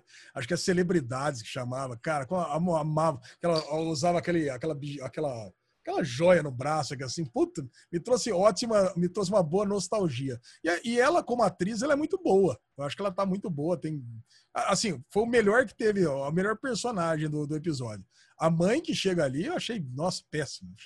Ali, aquele núcleo ali, eu falei, puta, tá, tá muito fraco, muito tá ruim. Fraco. Agora, o moleque é o moleque do capeta, tem o filho da Cláudia Abreu ali também. Cara, se vocês falaram que não deu medo de nada, ele ali olhando o cavalo, empinando ali, eu falei, caraca, esse Caguei. Não, não achou nada. O que deu medo, que deu medo foi que às três horas da manhã ela acordou. Eu falei, ah, aí fudeu. Acordou às três, fudeu. Saiu da cama. três da manhã não sai da cama, mano. Finge que você não viu o relógio Isso. e dorme de novo. Mas a, a, história mesmo, cara, nossa, para mim esse episódio durou umas, umas 15 horas para acabar de ver, esse piloto. É, sabe quando cara, você, não, você não consegue, você assiste 15 minutos e vai pro Telegram, assiste 15 minutos e vai pro WhatsApp. Aí para, ah, não, preciso fazer uma proposta aqui, vou fazer uma proposta, vou é, fazer eu, uma manutenção. Eu dormi. Cara, eu, não, eu não consegui acabar o episódio, eu achei muito eu... chato. E no final do episódio você lembra, nossa, o que, que aconteceu mesmo? Já é... esqueci. Já... Então é isso, é, a história não te dá uma. Ela não te prende, ela não te faz entender.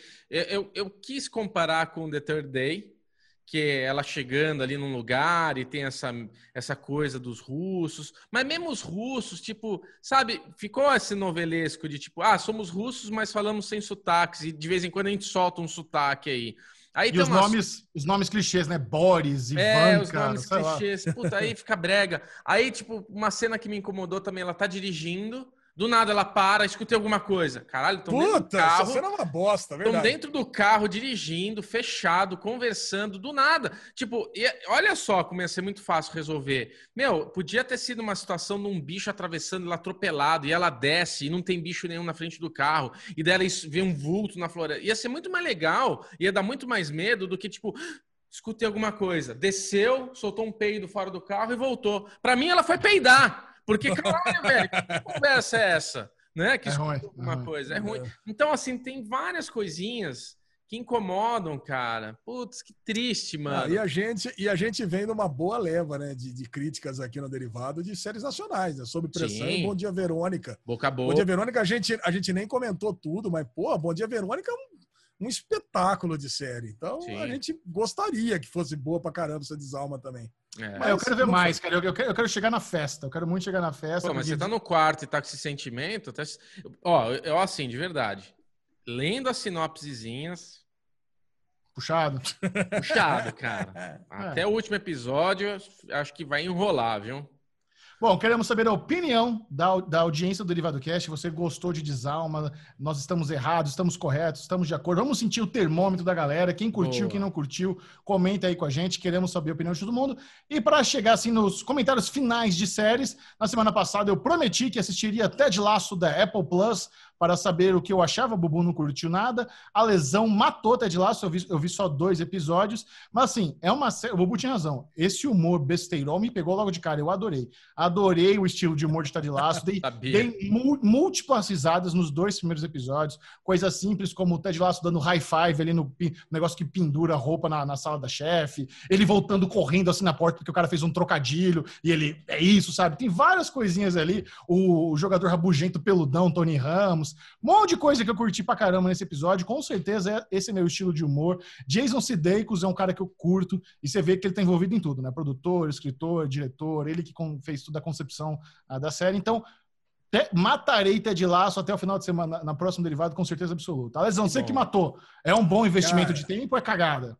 Cara, eu matei a série. Eu tinha detestado o piloto, vocês lembram? Puta humor, não sei como é que você conseguiu gostar desse piloto. Gostei Porque, cara, aquelas, aquelas, piadas bobas do, do cara que chega na Inglaterra e não sabe que a Grã-Bretanha, a ilha, é dividida em quatro países. Cara, eu dei risada nisso. Cara não sabe que o, o, futebol é dividido em dois tempos. Cara, eu vou falar para você, tem, tem, alguma essas piadas elas ficam muito mais rarefeitas, não acontece quase nunca mais, elas, elas diminuem muito, sabe? Então isso é legal que que acaba com essa, essa parte boba, não, não, não, ela não se extingue de vez, mas acaba e eles investem muito mais na dramédia, sabe? Porque você vai ver que no final das contas, explica o que, que ele foi fazer, né? Que o cara é treinador de, de time de futebol americano, por que, que ele tá lá na ilha, né?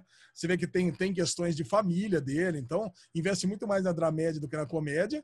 E, cara, e você sai, eu saí da série apaixonado por quase todos os personagens, cara. Especialmente pelo Ted Lasso e pela namorada do, do Jamie Tart, do, da, a Kelly. Cara, a Kelly é uma puta personagem, assim, sensacional. Cara, eu, cara, eu adorei, adorei. Eu chorei em quase todos os últimos episódios, cara. cara assim, é muito bom. É muito bom mesmo. Que bom, a, a, amizade que forma do Ted com a, com a dirigente do clube, cara, é muito bom. E é surpreendente. Vou assistir, vou assistir de lá até o final. E o Derivado Cast está quase chegando ao fim, mas precisamos comentar aqui sobre Borá 2. Está de volta o repórter Não. mais famoso do, do Cazaquistão, Está de volta. Cara, Borá, Borá é muito louco, porque quando saiu, foi uma baita sacada do Sacha Baron Cohen, né? Se ele criar esse personagem aí com, de um país que ele inventa, com, com, com uma cultura do Oriente Médio, onde as pessoas, como não conhecem, acabam aceitando, e ele cria aquelas situações constrangedores, ele expõe a ignorância. O país existe, tá? Não, o, o país do Borá não existe, ele inventou. O Cazaquistão existe. Não, não é o Cazaquistão. É o país dele, não é Cazaquistão. Ah, tá. Qual é o país do Borá? É, parece Cazaquistão, sou como Cazaquistão, mas o país do Borá. Não, não é o Cazaquistão. É, é um, ele usa um país que existe na vida real. Bom, mas não as situações, né? Pra, pra, eu tinha na minha cabeça que o país do Borá ele inventou. Mas é isso, é, é ele expor a ignorância das pessoas e ao mesmo tempo zoar com a, quando você não tem certeza de uma cultura que você não conhece e deixa acontecer porque você acha que é o costume do cara. E ele fez isso muito bem. Só que o Borá bombou. Então você fazer um Borá 2 é complicado, todo mundo já conhece Borá, já virou, faz parte da cultura pop americana, né? É, então o que eles fizeram nesse segundo filme foi focar mais na parte roteirizada. Então tem muito mais texto dado do que improviso, do que cenas com pessoas que, que achavam que estavam participando de algo real e era uma zoeira. Para mim, o, o, timing do filme é o, é o relevante assim para a história toda, porque como está no meio da votação é, da presidencial americana, isso. você fazer um filme anti-Trump agora é isso. Esse, o Sacha Baron Cohen é um militante, tal, ele, ele é um, totalmente anti-Trump, então tem esse viés anti-Trump para o timing do filme sair agora.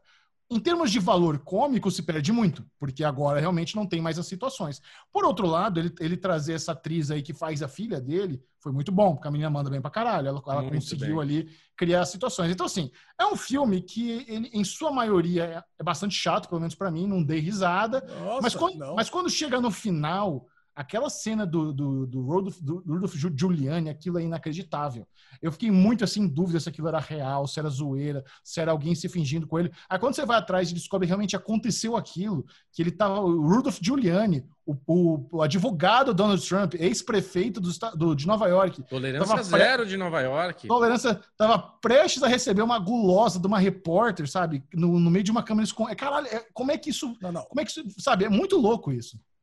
Pera um pouquinho, aconteceu de verdade porque eu estava prestes a soar uma teoria que era deepfake. Não, é real. de verdade? É real. É real. É real. Isso. Como é que isso. é menino? Caralho! Então, mas peraí, ó. O que acontece, né? O Michel, eu tava assistindo Borat e falei pra vocês, né? Falei, puta. Isso, até mudo mesmo, bom, não se preocupe, Borat. Hã? Oi. tava assistindo. tava assistindo o Borat, Borá. Tava assistindo lá a porra do negócio e falei, meu, não dá pra assistir, é muito chato, puta, mais do mesmo, ah, tal, não sei o que lá. E daí tem essas zoeirinhas com o Trump no começo, o desenho, ele pegando a mulher pela buceta, que ele tinha falado isso publicamente, né? Vou ganhar a mulher pela tem que pegar. Me lembra que ele falou, falou essa bosta sim, aí? Sim. Então tem uma animação, né, dele pegando. Mas aí fica essa coisa da câmera ali na situação do supermercado. De, eu falo, puta, essa coisa é muito jackass, já tá muito batida essa câmerazinha acompanhando. A gente sabe que isso tudo não, não é de verdade. Só que quando ele vai num discurso vestido de Trump, com a menina no colo, você fala, caralho, esse foi legal. Quando ele Sim. sobe para cantar com, com os caipira, tem até um cara que faz, caralho, velho, é o Jéssico, filho da puta me faz você fala, caralho. Agora, o final. Tipo, se você não gosta de Borat, se você não vai ver esse filme, então dá play, vai lá pro fim e vê a entrevista da filha dele com tolerância zero de Nova York, que é o advogado do Trump. É inacreditável. Eu falei pro Michel, eu não sei como eles conseguiram fazer isso, porque esse é um cara que anda com segurança. Como é que o Borá, vestido, fantasiado daquele jeito, consegue entrar e sair daquele quarto daquela forma? Qual que foi a logística de cambalacho que eles fizeram para conseguir fazer esse entre e sai e não ter um segurança para barrar ele, entendeu? Olha só que loucura que deve ter sido isso, cara. É incrível mesmo. Porque ele ter aquela cena do jeito que eles têm e o veinho dando aqueles tapinha nela, você já vê que tem ali, né? Ela, ela tá sugerindo, tal, ele tá ali dando os tapinhos, mas na hora que ele deita na cama para arrumar a lapela que ele tá tirando, ali é outra, ali é outra pegada. A deitadinha dele, ele é veinho, tal, beleza. Mas a deitadinha dele é já, bom, ganhei aqui, tá tudo certo. Vamos lá, vai, filha, vamos. E aí entra Caralho, velho. Olha o que quase aconteceu nesse filme. O Borat entra pra, tipo, vamos parar, porque daqui, se mostrar. É o que o Michel falou, você parece o Biruliro, aí não pode usar a cena mais, né? Talvez. Então, cara, impressionante. Cara, vale a pena por isso.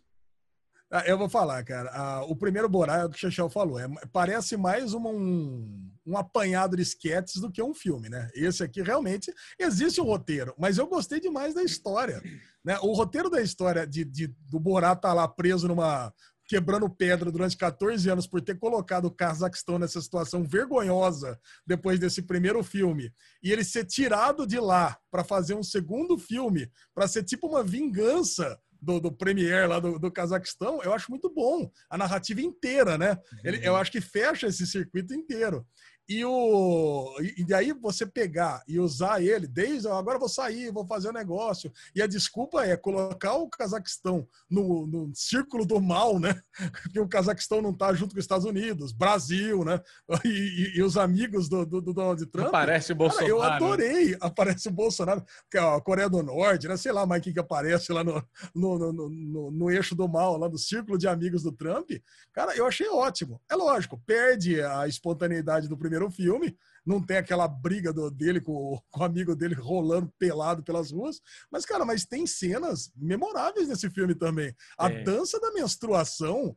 Você vê que boa parte das pessoas ali que estavam assistindo estavam chocadas de verdade.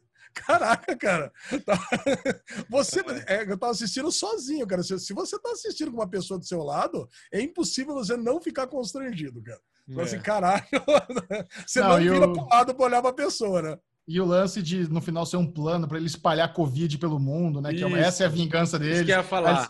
Aí trouxeram até o Tom Hanks. Dele, né? Cara, a, a, participação do Tom, do Tom Hanks foi genial. Aquilo foi muito bom. Aquilo, inacreditável que eles conseguiram isso. Ficou perfeito, é, cara. É, ficou perfeito. Ele que espalhou para todo mundo, inclusive pro Tom Hanks. que pariu. Ai, é. cara, eu vou falar, cara. Eu gostei do filme do começo até o final, especialmente das participações que ele volta para mandar o fax, né? Toda vez que ele ia lá passar o fax e vinha a resposta: voltar para o Cazaquistão para ser torturado por dois cavalos, não sei o que lá, isso aqui. Cara, eu acho, puta, gostei. Eu, cara, é o tipo é. de humor que realmente me pega. Alexandre Bonfá, sua nota para Borá subsequente filme? Ah, vou dar quatro estrelas. Cara, muito bom. Bruno Clemente. Três, três estrelas. Bom, bom entretenimento. Três estrelas, concordo. É um filmezinho aí para você se entreter no final de semana. Isso. Alexandre Bonfá, leva-nos para casa. Vamos encerrar o Derivado Cast de hoje com o bloco Nobody Cares. Uh, nobody cares. Vamos lá, continuando aqui no tema é, Donald Trump. Eu preciso difamar o Trump o máximo possível, que eu estou numa aposta aqui, eu apostei no Biden para ganhar, então Derivado Cast tem que fazer a sua parte difamando o Trump. Redes sociais vão à loucura com teoria da conspiração sobre dublê no lugar de Melanie Trump. Aliás, eu descobri que a mulher do Trump chama Melanie nesse filme do Borá. Após foto suspeita na última semana. Bubu que mandou esse, esse Ninguém Se Importa pra gente e eu não sabia que estava acontecendo. E aí, Bubu, o que, que, você achou disso? Ah, eu te mandei pra você ler. Eu achei interessante o título, nem li a matéria. Só achei então, bizarro as pessoas estarem perdendo tempo com essa teoria de conspiração que tem uma dublê da mulher dele.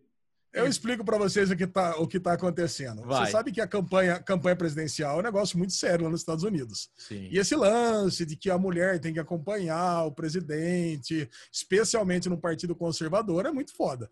É. Então a Melanie parece que ela estava com medo de pegar Covid, porque o Trump estava com Covid, e ela não estava viajando com ele. Então ele contratou uma dublê de corpo para ir com ele nos lugares para fazer de conta que era a Melanie. Nossa é isso. Senhora. É, do é. jeito que ele é maluco, cara, isso, isso não, não é. Não sei não é se eu descarto difícil. 100%, né? É. Porque tem. E o legal disso é que se você procurar na internet, tem várias cenas dela mostrando, assim, tristeza, é, sabe? Ela tá de saco cheio. Com, claramente a pessoa não quer nem ser tocada por ele, sabe? Ela, claro, coitada, ela tá meio que presa ali nessa situação. É, procura no YouTube depois ver essa, essas imagens da esposa do Donald Trump. É, é triste de ver. Muito ela bom. tá na gaiola de ouro lá mesmo, né? Exatamente. Ganha ou perde o Trump? Alezinho Biden? É perde, lógico. Eu acabei Vai de perder, ver uma né? simulação no 538. No 538 ele está com 80, 18% de chance de ganhar. Bolsonaro vai então, chorar ou não essa vai? Aposta, essa aposta é minha. Bolsonaro vai chorar ou não vai? Vai, ah, lógico, né? Pra caramba. vai ser engraçado ver. Bruno Clemente, compartilhe com a turma as suas redes sociais. Quem quiser continuar trocando ideia com o Clementão, mesmo com o fim do Derivado Cash, como é que faz? Ah, Michoroca, pode ir no Bclemente22 no Instagram. Fiz um post lá, inclusive, agradecendo meus amiguinhos pela amizade aqui dos 10 mil inscritos. Bombante, inclusive, esse, esse post. E tem no Twitter também, uh. Bclemente22. E a gente está lá brincando de brincar. Agora, Ale Bonfá, você que é o nosso brincador, você que é o nosso admirador, o nosso Instagrammers, como é que a gente te acha para ver a nádega eu, direita? Eu, eu tenho brincado mais no Twitter ultimamente. Você fez um post no Instagram, eu fiz um post no Twitter, fiz um tweet no Twitter. Ah. Tô agradecendo também a galera toda para os 10 mil Você inscritos. não me marcou, né? Não marquei. É. Eu marquei você Mas eu marquei no, no derivado. E você não deu like. Acho que faz um tempinho que eu não abro o Instagram. É que o final de semana foi meio intenso, né, Bubu? Você Isso, sabe. Isso, é, foi intenso. Mas, Estamos lá, Ale Bonfá Cardoso no Twitter, Ale Bonfá no Instagram e Derivado Cast no Twitter, mas o que importa é ele, o safadinho da Zona Leste. E aí, Gexel? safadinho, safadinho, safadinho. Siga o Série Maníacos no Twitter, arroba Série Maníacos, e principalmente no Instagram, no Série Maníacos TV. Esse foi o Derivado Cast. Adeus! Uá!